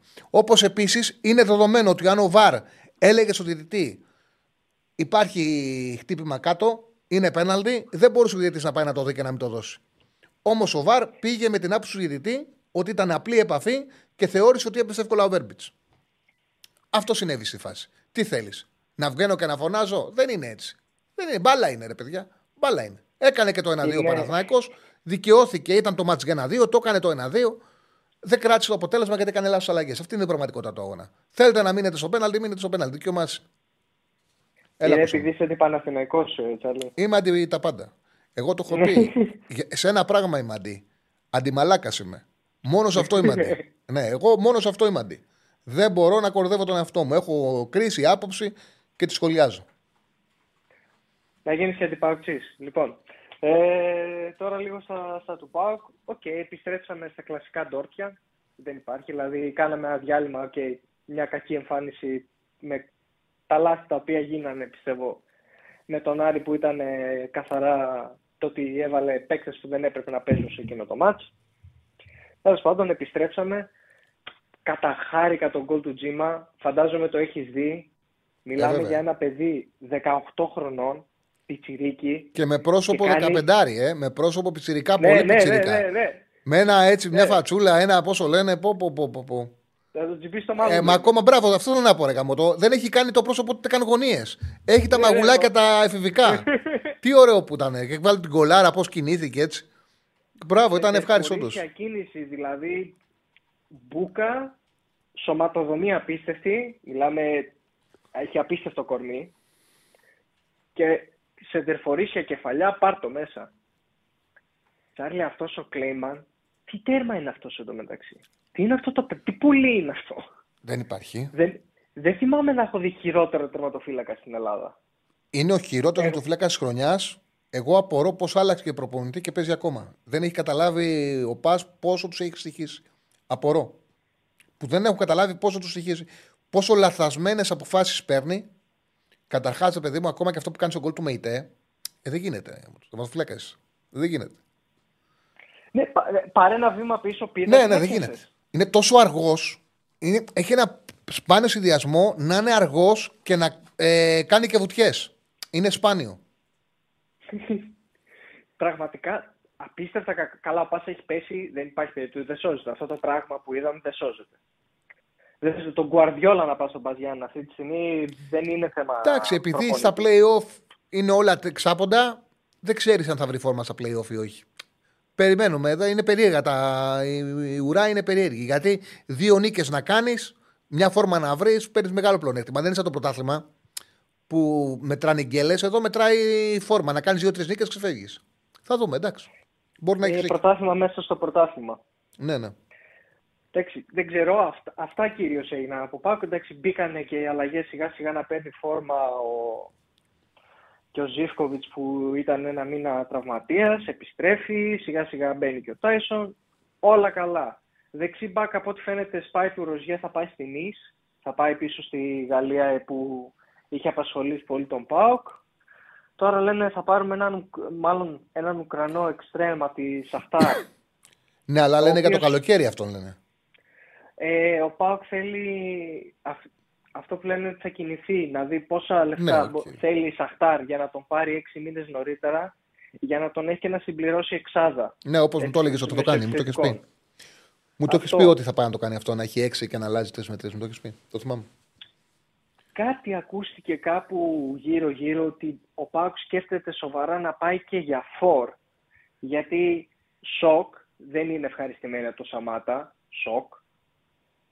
Ε, να δούμε, γιατί ο Πάοκ αυτή τη στιγμή έχει, τρι- είναι νομίζω η μόνη ομάδα στην Ελλάδα που έχει τρία καρπούζια κάτω του Μασχάλη. Ο, ο, ο Παναθηναϊκός και η ΑΕΚ δεν έχουν πλέον Ευρώπη και τον Ολυμπιακό εγώ θεωρώ ότι δεν μπορεί να μπει, να τρέξει για να πάει, να χτυπήσει, να το πάρει το πρωτάθλημα. Είναι πιο πίσω σε σχέση με τους υπόλοιπους.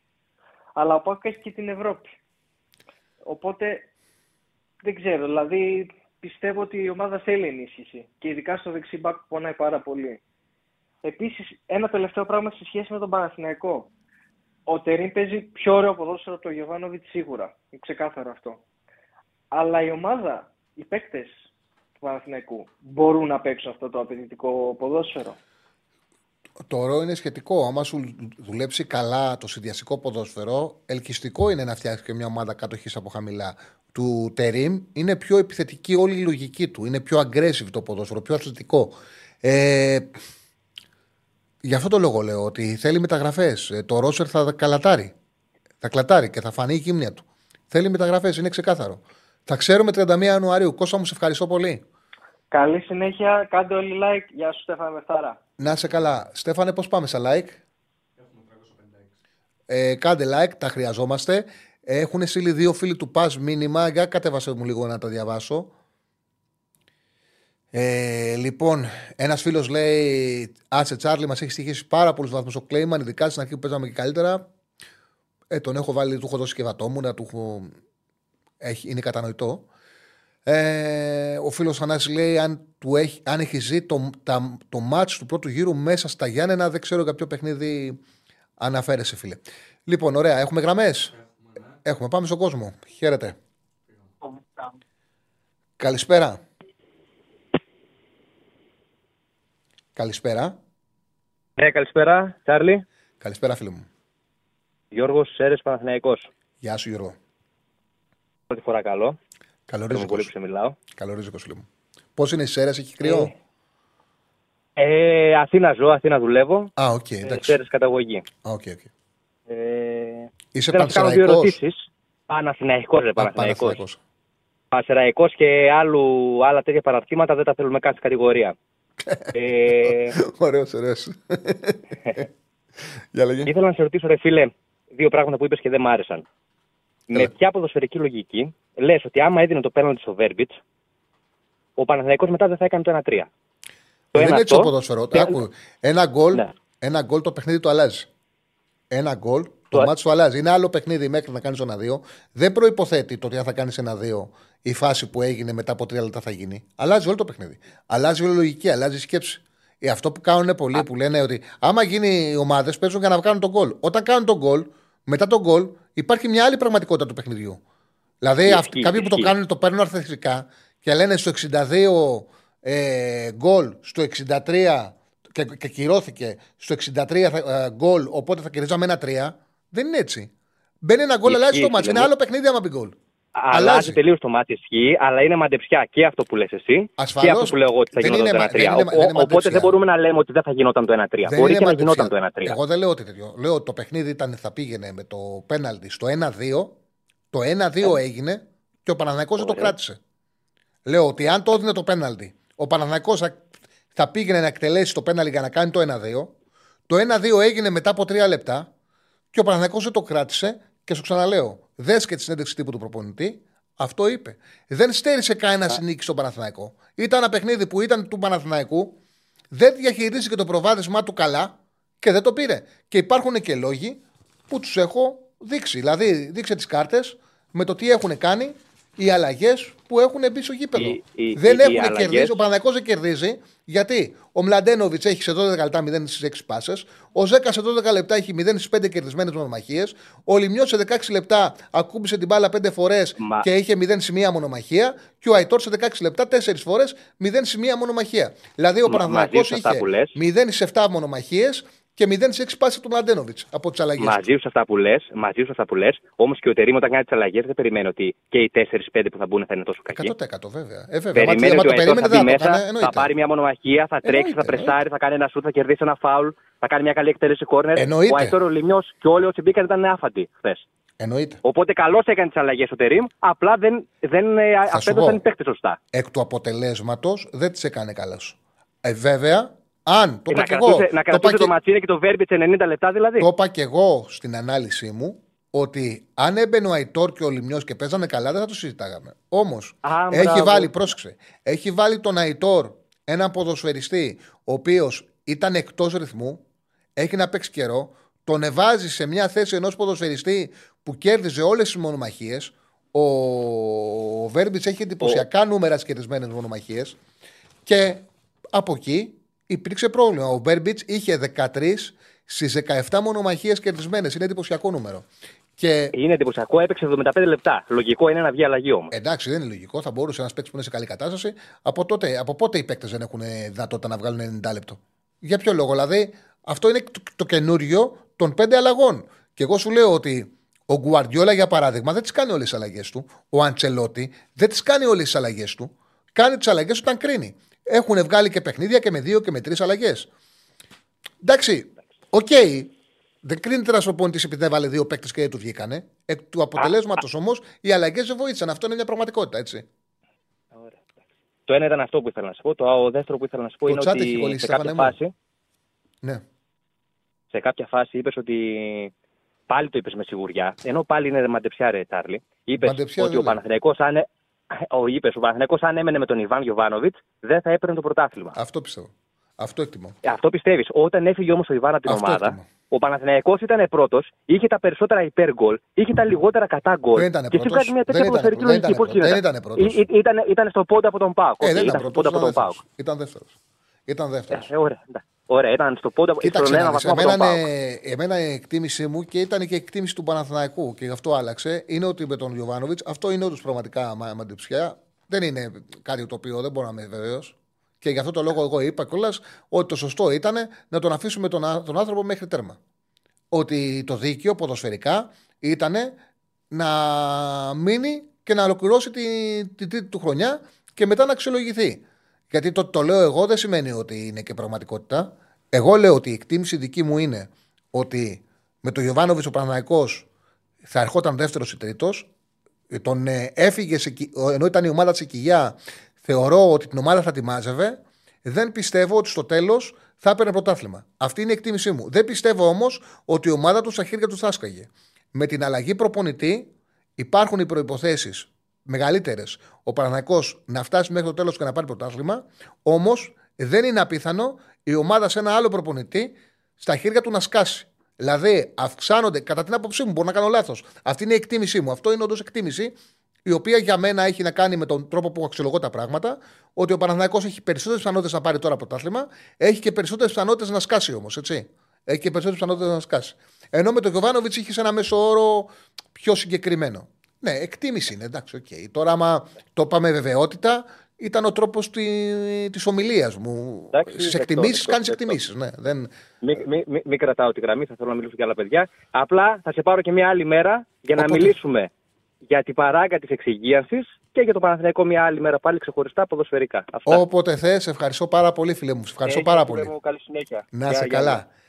Τι έχεις να πεις για όσα γίνονται με την Ολυμπιακή Διαιτησία, βάλ το από την αρχή, παιδιά. Τα έχω πει, ξεκίνησα με τη διαιτησία ώστε να το βγάλουμε και να μιλήσουμε για μπάλα.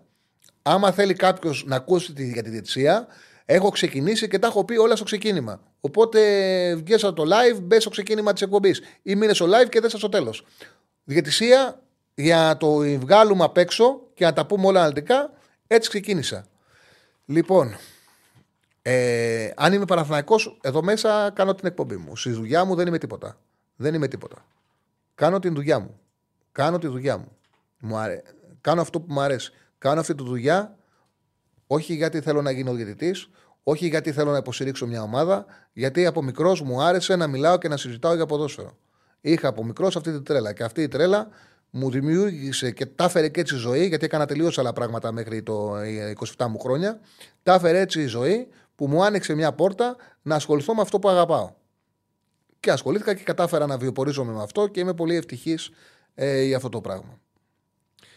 Ε, ναι, ναι, ναι, πάμε στον κόσμο. Ε, λέει, α, μου έχει γράψει ο Στέφανος ότι ο Όφη ανακοίνωσε την απόκτηση των Μπρεσάν είναι 31 ετών στόπερ και του Μπακού είναι 25 ετών δανεικός από τη Λέγκια και είναι ακραίος επιθετικός. Ε, ο Όφη που χρειάζεται και κεντρικό αμυντικό, δεν ξέρω τι επίπεδο των παιχτών, δεν είχα και χρόνο να ψάξω, αλλά χρειάζεται και εξτρέμ γιατί ο Πεπεμέλ παίζει με εξτρέμ και χτίστηκε ο Όφη χωρίς εξτρέμ. Γιατί ο Νταμπάνοβιτς έπαιζε χωρίς εξτρέμ. Πάμε στον επόμενο.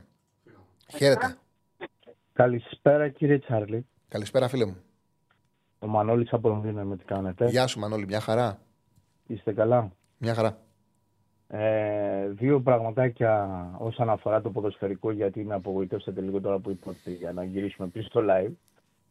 Ε, και στο τέλος θα ήθελα να σας κάνω και μια έτσι ενημέρωση για το τι συμβαίνει με τους διαιτητές, αν θέλετε. Ε.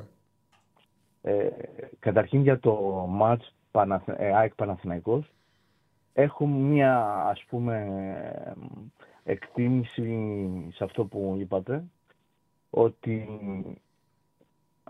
πιο πολύ εντύπωση κάνει το ότι η ΑΕΚ πήγε να κλέψει το παιχνίδι μέσα στην έδρα της παρά η- η μεγάλη απόδοση του Παναθηναϊκού. Ναι, ναι, όχι μεγάλη. Μεγάλη δεν ήταν. Ε.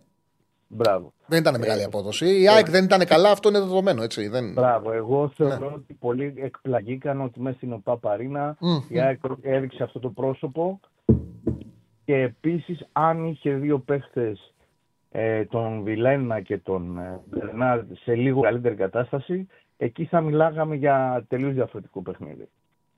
Γιατί θεωρώ αυτοί οι δύο ήταν οι παίχτες που κρατήσαν την ΑΕΚ μέσα στο παιχνίδι τους ώστε να μπορεί να βγάλει κάποια στιγμή κάποια πράγματα. Ε, δεν, έχει χαφ, δεν έχει χαφ με προσωπικότητες ο Παναθηναϊκός, αυτό του λείπει. Του λείπουν χαφάρες. Δηλαδή. Ναι, ε, σωστά. είναι ξεκάθαρο αυτό. Σωστά. Αλλά δεν, δεν μπορώ να πω και εγώ ότι υπάρχει τεράστια ε, μια κυριαρχία του Παναθηναϊκού. Απλά δεν υπάρχει η... αυτό που κατάφερε λοιπόν, να κάνει ο προπονητής του Παναθηναϊκού είναι να μην αφήσει την άκρη να κάνει το παιχνίδι της. Αυτό θεωρώ εγώ να ανέβει ψηλά. Δεν την άφησε να ανέβει Ναι, ψηλά. ναι. Δεν κράτησε και μπάλα χαμηλά ο Παναθηναϊκός. Το λέω ότι είναι ε, χαρακτηριστικό ότι ο Παναθηναϊκός άλλαξε παραπάνω πάσες στο μισό γήπεδο της ΑΕΚ από ότι στο δικό του μισό. Έδωσε Σωστά. 117 στη δική του από τη σέντρα και πίσω έδωσε 117 πάσες, ενώ από τη σέντρα και, και μπροστά έδωσε 127. Είναι Σωστά. μεγάλη Απλά- αλλαγή αν σκεφτούμε, το, θυμηθούμε Ναι. τον build-up που παίζει ο Κοβάνοβιτς. Ναι. Επίσης, ε, απλά ήθελα να πω αυτό, ότι έκανε περισσότερο εντύπωση ε, για ένα ντέρμπι που η ΑΕΚ έχει συνηθίσει μέσα στην ΟΠΑ Παρένα τον τελευταίο καιρό να τα παίρνει τα ντέρμπι. Έκανε τρομερή εντύπωση το ότι δεν ήταν πολύ αρνητική. Δεν, δεν προσπάθησε ή ε, αυτά που προσπάθησε δεν, δεν βγαίνανε τέλος πάντων. Από εκεί και πέρα να ενημερώσω τους φίλους σας ότι εγώ παρακολουθώ εσάς και μόνο εσάς στην Ελλάδα Ευχαριστώ πάρα πολύ. διότι δεν, ξε, δεν ξεκινήσατε να κάνετε αυτή τη δουλειά ως επαγγελματίας δημοσιογράφο. Ε, κάνατε άλλα πράγματα πριν ακολουθήσετε αυτό και αυτό λέει πολλά για όποιον καταλαβαίνει τέλος πάντων. Το, το κομμάτι της διαιτησίας λίγο να... μια ενημέρωση προς τον κόσμο και όποιος θέλει να το ακούσει, να το ακούσει.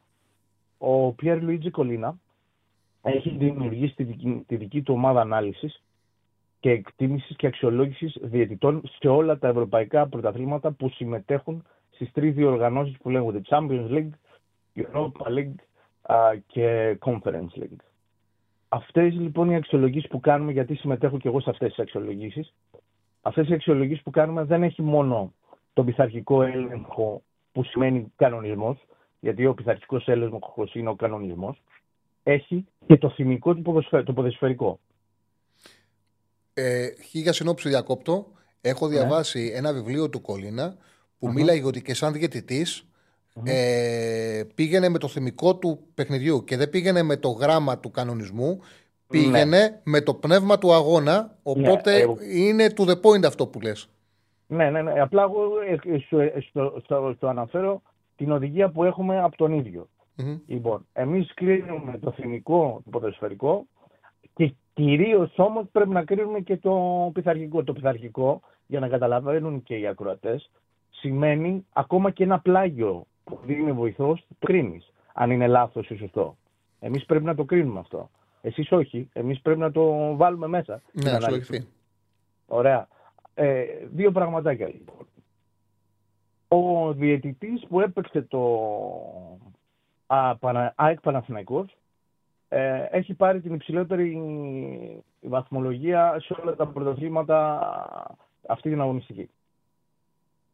Διότι έπαιξε ένα ντέρμπι και, κλειμέ- και κλεισμένων των θυρών γιατί επηρεάζεται και ο διαιτητής από αυτό θα ήθελα να σας ε, ε, ενημερώσω και όλες του οι αποφάσεις, όλες του οι αποφάσεις πειθαρχικά και θυμικά ήταν στο 50-50. Από εκεί και πέρα ο καθένας μπορεί να λέει ό,τι θέλει. Το πέναλτι στο Verbage δεν δίνεται από έναν, προπο... ε, από έναν διαιτητή που θέλει να γίνει elite Να τα, να τα ξεχωρίζουμε, έτσι. Ε, και, και δεν δίνεται από έναν διαιτητή, ο οποίος, για παράδειγμα, το φάουλ του Γκατσίνοβιτ που πιάνει την μπάλα με τα χέρια, δεν το δίνει. Ένας διαιτητής ο οποίος δεν έχει δώσει αυτό το φάουλ, δεν μπορεί να δώσει αυτό το πέναλτι. Εγώ έτσι αξιολόγησα τη φάση. Σωστά. Δεν δίνεται ούτε το ένα ούτε το άλλο. Ναι, εγώ έτσι Αν αξιολόγησα τη θέλει φάση και με βρίζουν. Δηλαδή.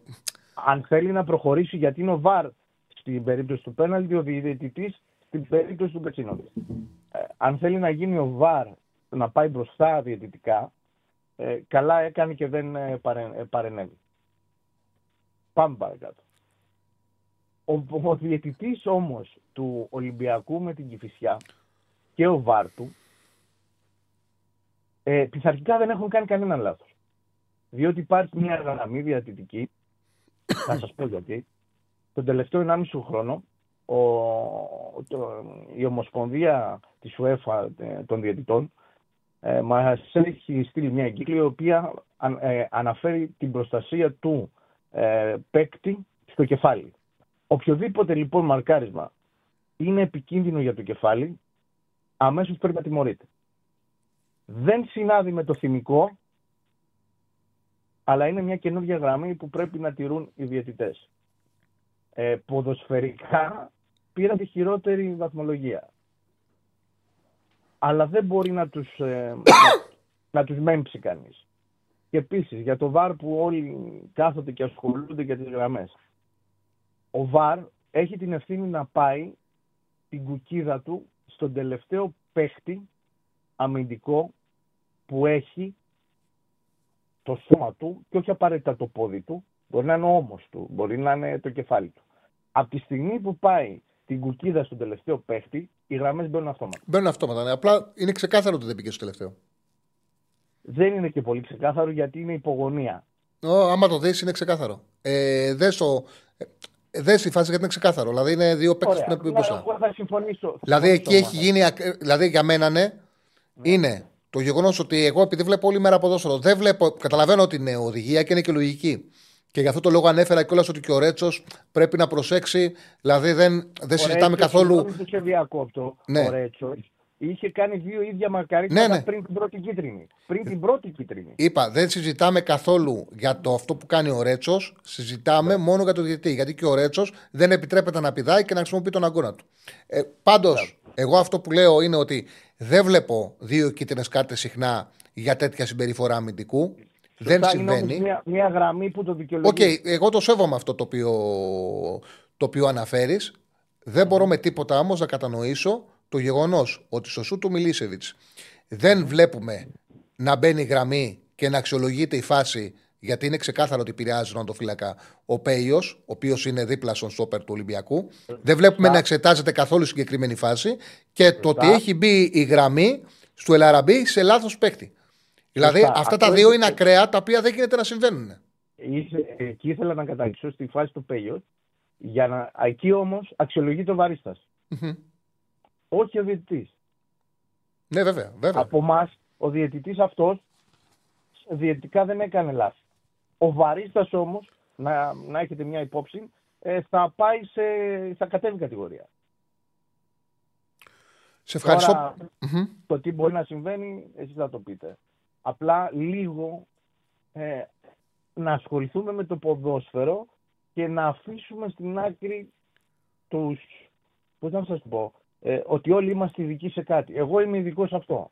Αυτό μπορώ να προσφέρω σε εσάς. Αυτό δεν θα, ε, πο- ποτέ δεν θα μπω να, ε, να σας πω τι, τι γράφετε, που το γράφετε. Είσαστε ειδικό στο να γράφετε. Αλλά αυτά που σας λέω είναι αυτά που συμβαίνουν. Το καταλαβαίνω και καταλαβαίνω και τον τρόπο της ε, ομιλίας και αυτά που λέτε ότι έχετε πραγματικά γνώση. Ε, Δυστυχώς πουλάει στην Ελλάδα πάρα πολύ η διαιτησία και ξέρεις που το καταλαβαίνεις. Δηλαδή, ας κάτσε να το κάνει όπως έχει λίγο χρόνο. Ο Τερή μίλησε 15 λεπτά. Δείτε το πώς μίλησε ο άνθρωπος, το πώς προσπαθούσε να αποφύγει συνέχεια για τη διετησία, το πώς έλεγε ότι πρέπει να βγάλουμε από τη λογική των παιχτών το να ψάχνουν για άλοθη και να κοιτάνε τι κάνουμε εμείς, το πόσο παραστατικό ήταν στο τι δεν έκαναν οι παίκτες τους στα τελευταία λεπτά και πώς ήθελε να βγάλουν προσωπικότητα και να βγουν μπροστά. Και ο τίτλος που μπήκε στις δηλώσεις του Τερήμ στα περισσότερα site ήταν μας έκα- πάθει. έγινε πέναλτι στο Βέρμπιτ. Που απάντησε αναγκαστικά σε ερώτηση και την απέφυγε στη συνέχεια και έλεγε για ποδόσφαιρο. Και ο τίτλος μπήκε. Κλείνοντας, και συγγνώμη που κρατάω πολύ, απλά παίρνω από εξωτερικό. Ε, Κλείνοντας, ε, ο Τερήμ, αν κάποιος ασχοληθεί μαζί του, αν αδικηθεί, πιστέψτε με, αν ουσιαστικά αδικηθεί, πιστέψτε με, θα δείτε δηλώσεις που δεν έχετε ξαναδεί. Ο Τερήμ κατάλαβε αυτό που είπατε κι εσείς. Ωραία, δεν μου έδωσε το πέναλτι, που δεν ήταν και πέναλτι. Έτσι, ποδοσφαιρικό πέναλτι. Έβαλα γκολ μετά από τρία λεπτά. Δύο. Ναι, ναι. Από εκεί και πέρα εγώ τι έκανα. Αυτό είπε ο Τερήμ. Έτσι Και- ακριβώς. Και Ευχα- υπερθεμάτισε το ότι μου κάτσε στραβή γιατί δεν μπόρεσα να βγάλω αυτό που ήθελα να βάλω το Σέκεφελ. Ναι, ναι, ναι, ναι. Δεν μπόρεσα να ήθελα να βάλετε το σώπρο Σέγκεφελτ. Και χτύπησε ο Ιωαννίδη. Ευχαριστώ πάρα πολύ. Εγώ ευχαριστώ να είστε καλά. Να είσαι καλά. Λοιπόν, ωραία συζήτηση κάναμε. Α, βγάλουμε άλλο ένα, ναι. Ε, Γρήγορα γιατί έχουμε τρία λεπτά. Ναι, ε, γρήγορα, δεν έχουμε σύγχυμα σήμερα. Ε, φίλε μου. Έλα, φίλε. Χαίρετε. Καλησπέρα. Καλησπέρα. Είναι και 57. 7 η ώρα βγαίνει ο ραγκάτσι. Πέσα τρία λεπτά μόνος σου. Ναι, ναι. Ε, Τσάρλι, λίγο για το ΒΑΡ θέλω να σου πω. Ναι. Για τις γραμμές του ΒΑΡ. Κοίταξε να δεις, εμείς δεν έχουμε το λογισμικό που ψηφοποιεί, ψη, κάνει Ναι, ναι, ναι. ψηφοποίηση της εικόνας και στρέφει μετά το καρέ στην ευθεία. Αυτό που έχει η Champions League, Πρόσεξε, Premier λίγο. League και η Ιταλία. Αυτοί οι τρει το έχουν. Μπράβο. Πρόσεξε να δεις τώρα τι γίνεται. Αυτός ο τεχνικός που είναι εκεί στο ΒΑΡ βάζει, αν προσέξεις, υπάρχει η γραμμή η μπλε και υπάρχει πάνω στη γραμμή την μπλε μια κάθετη γραμμή που δείχνει με ένα βέλος το σημείο του ώμου του παίχτη. Όταν αυτός παίρνει και βάζει την κουκίδα στον ώμο του παίχτη, το πρόγραμμα σου βγάζει μια προβολή του σημείου αυτού στο χορτάρι. Και από εκεί με όλους βγαίνει, βγαίνει η μπλε η γραμμή. Πρόσεξε να δεις τώρα. Αυτό το λογισμικό που έχουμε δεν σου δίνει την απόσταση της μπλε γραμμής που φαίνεται στο χορτάρι από την κόκκινη γραμμή που είναι ο LRB, δηλαδή την πραγματική απόσταση. Σου δίνει ποιοτική απόσταση. Για να σου δώσει την πραγματική απόσταση θα πρέπει να έχουμε το άλλο λογισμικό που κάνει ψηφ- ψηφοποίηση, την στρέφει την εικόνα στην ευθεία και σου δείχνει πόσο απέχει ο ώμος του αμυντικού από το Ξεκάθαρα, σημείο του LRB που είναι ξεκάθαρα το και υπάρχουν φάσεις τα οποία τα Κατάλαβες, έχουν δεν πήγε δηλαδή χρησιμοποιήσει. λάθος η γραμμή. Όχι, Η όχι. γραμμή Η, η- η βγήκε γραμμή, από η την γραμμή προβολή. άμα δεις, άμα δεις, έχει μπει σε λάθος παίκτη. Όχι, Δες ρε το, φίλε, δες δεν η έχει φωτογραφία, η, ο- η- έπρεπε να μπει στο παίκτη που ήταν δίπλα στον Ελαραμπή και έχει μπει σε παίκτη που είναι πίσω από τον Ελαραμπή. Είναι δύο παίκτες μπροστά της κυφσιάς και η γραμμή έχει μπει σε λάθος παίκτη. Είναι δεδομένο αυτό. Λοιπόν, Η θα σου γραμμή πω κάτι. έχει μπει σε λάθος παίκτη. Υπάρχει ένας παίχτης της, ε, της Κηφισιάς που είναι μπροστά από τον Ελαραμπή και φαίνεται το πόδι του κοντά στην κόκκινη γραμμή του Ελαραμπή. Συμφωνεί; Ναι. Όλος είναι. πα- Είναι μαζί, είναι δίπλα-δίπλα. Και φαίνεται μια απόσταση τόση, ενώ Περίμενε, υπάρχει περίμενε. παίκτης που είναι δίπλα. Εντάξει. Υπάρχει ένας παίχτης μπροστά από τον Ελαραμπή ο οποίος... Δεν η ξέρω αν γραμμή είναι μπροστά κόκκινη- ή είναι στα ίδια. Εγώ δεν λέω αν είναι offside ή δεν είναι. Λέω ότι δεν έχουμε σωστή κάλυψη. Άλλο θέλω να σου πω, δεν με αφήνεις. Άλλο θέλω να σου πω. Ναι, ναι. Αυτός ο παίχτης. Πες το, πες το, γιατί πρέπει να πάω στη Θεσσαλονίκη, φίλε. Αυτός ο παίχτης που είναι μπροστά από τον Ελαραμπή, φαίνεται το παπούτσι του ότι είναι λίγο πίσω από την κόκκινη γραμμή. Εγώ θα σου κάνω την ερώτηση. Το παπούτσι του παίχτη αυτού είναι πιο κοντά στον Ελαραμπή ή ο ώμος του πίσω παίχτη προς τον Ελαραμπή. Ε, φίλε, Αυτός ο σου παίκτης λέω, που είναι ότι δίπλα στον είναι Ελαραμπή, ποιοτική- μην το είναι ψάχνεις, ποιοτική γραμμή. είναι πολύ πιο μπροστά από τη γραμμή. Έχει μπει σε παίκτη πίσω. Μην προσπαθούμε τέτοιο. Είναι αυτονόητο, το βλέπουμε.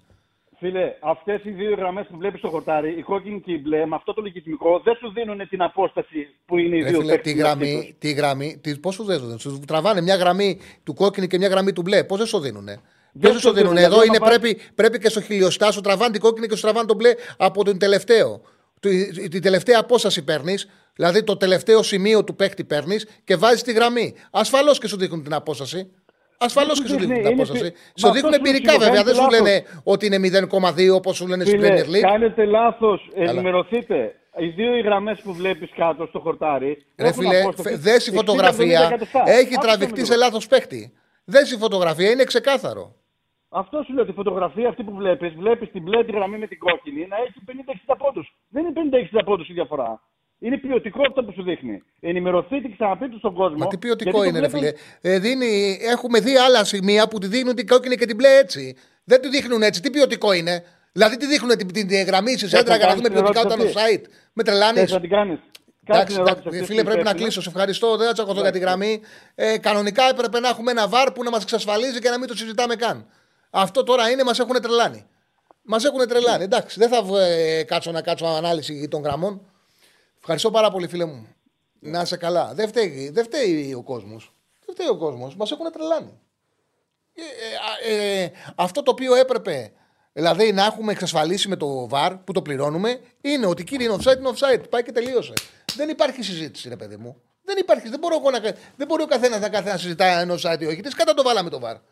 Το VAR το πληρώσαμε. Στην αρχή το πληρώσαμε χωρίς τη γραμμή του offside. Κάναμε το εξή τρελό. Πληρώσαμε VAR χωρίς να έχουμε offside. Μετά που είπαμε να βάλουμε τη γραμμή, ε, βάλαμε και τη γραμμή. Τις κατά θα κάνουμε. Δεν θα, θα καθόμαστε να συζητάμε. Συζητάμε για όλες τις φάσεις. Θα συζητάμε καν είναι offside ή όχι. Μα είναι δυνατόν. Δεν φώναξα στον φίλο. Το ξαναλέω. Το ξαναλέω. Δεν φταίει ο κόσμος. Μας έχουν τρελάνει. Πραγματικά μας έχουν τρελάνει. Λοιπόν, μείνετε συντονισμένοι. Έχει φαγητό ημέρα σήμερα. Ε, Ραγκάτσι. Πέρασε και η κορυφή Παοκάρα. Μαζί με τον Παναθηναϊκό για 2-3 γκολ. Πάμε Θεσσαλονίκη. Χαιρετίσματα στα παιδιά από εμάς. Καλή εβδομάδα να έχουν. Εμείς θα ξαναλέμε αύριο στην ώρα μας 5.